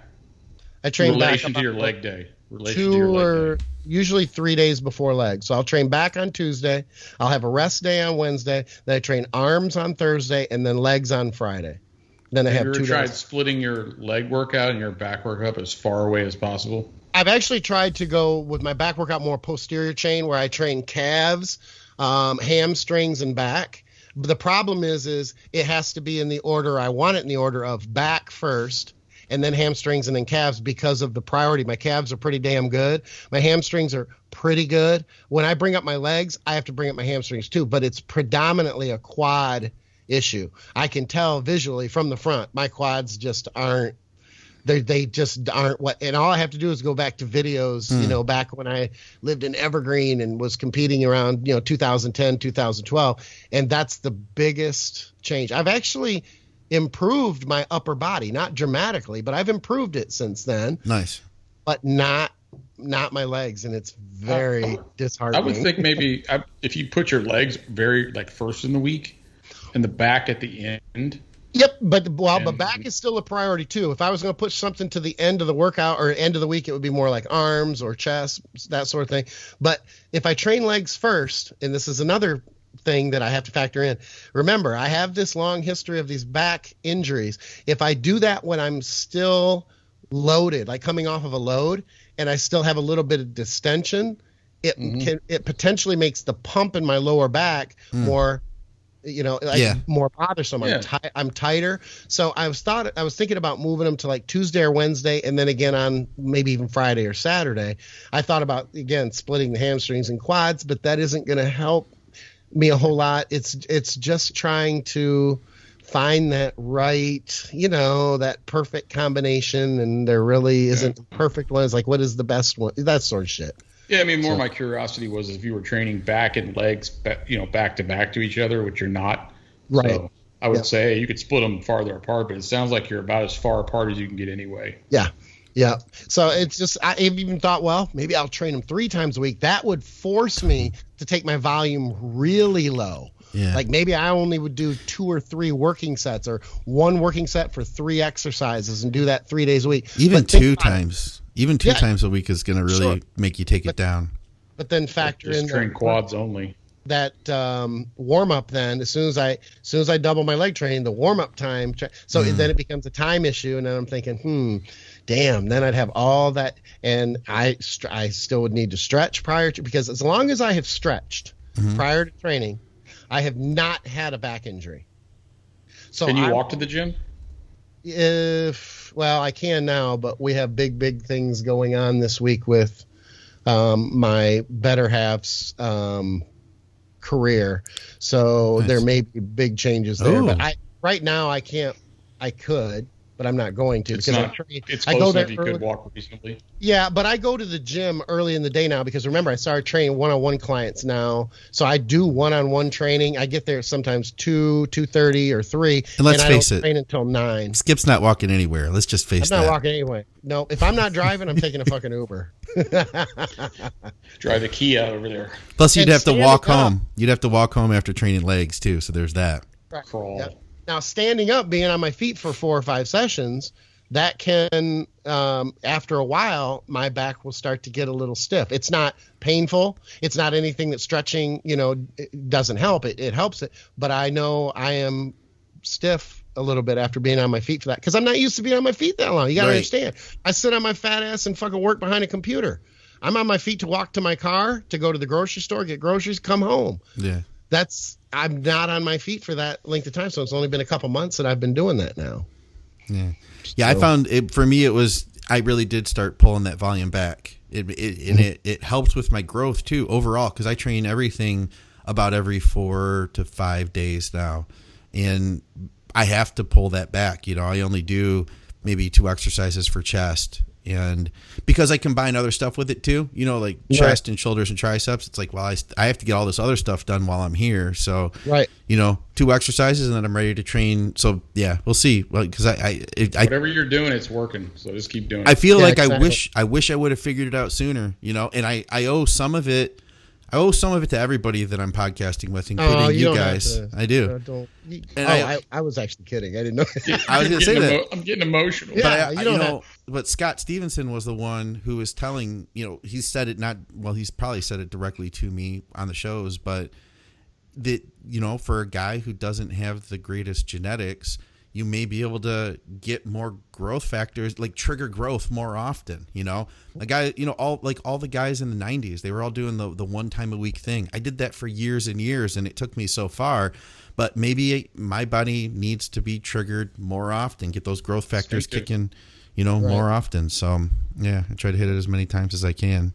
But it's tough to change too. That's the other thing because I used to do the, a three-hour leg workout. You know, and you said two, you're going on two.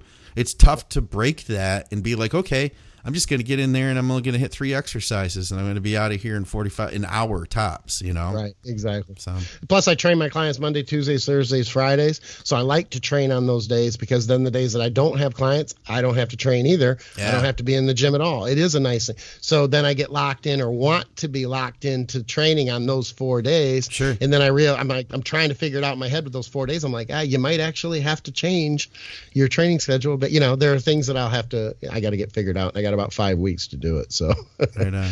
Anything else while we're here, guys? Nope. All right. Nope. In that case, for another episode of Blood, Sweat, and Gear with Skip Hill and S2H, head on over to our sponsor, TrueNutrition.com, and use our code ADVICES. And of course, visit Skip at TeamSkip.com, where skin is overrated. Did I do that right? you did it. All right. Shut up, Scott. See you guys. Uh,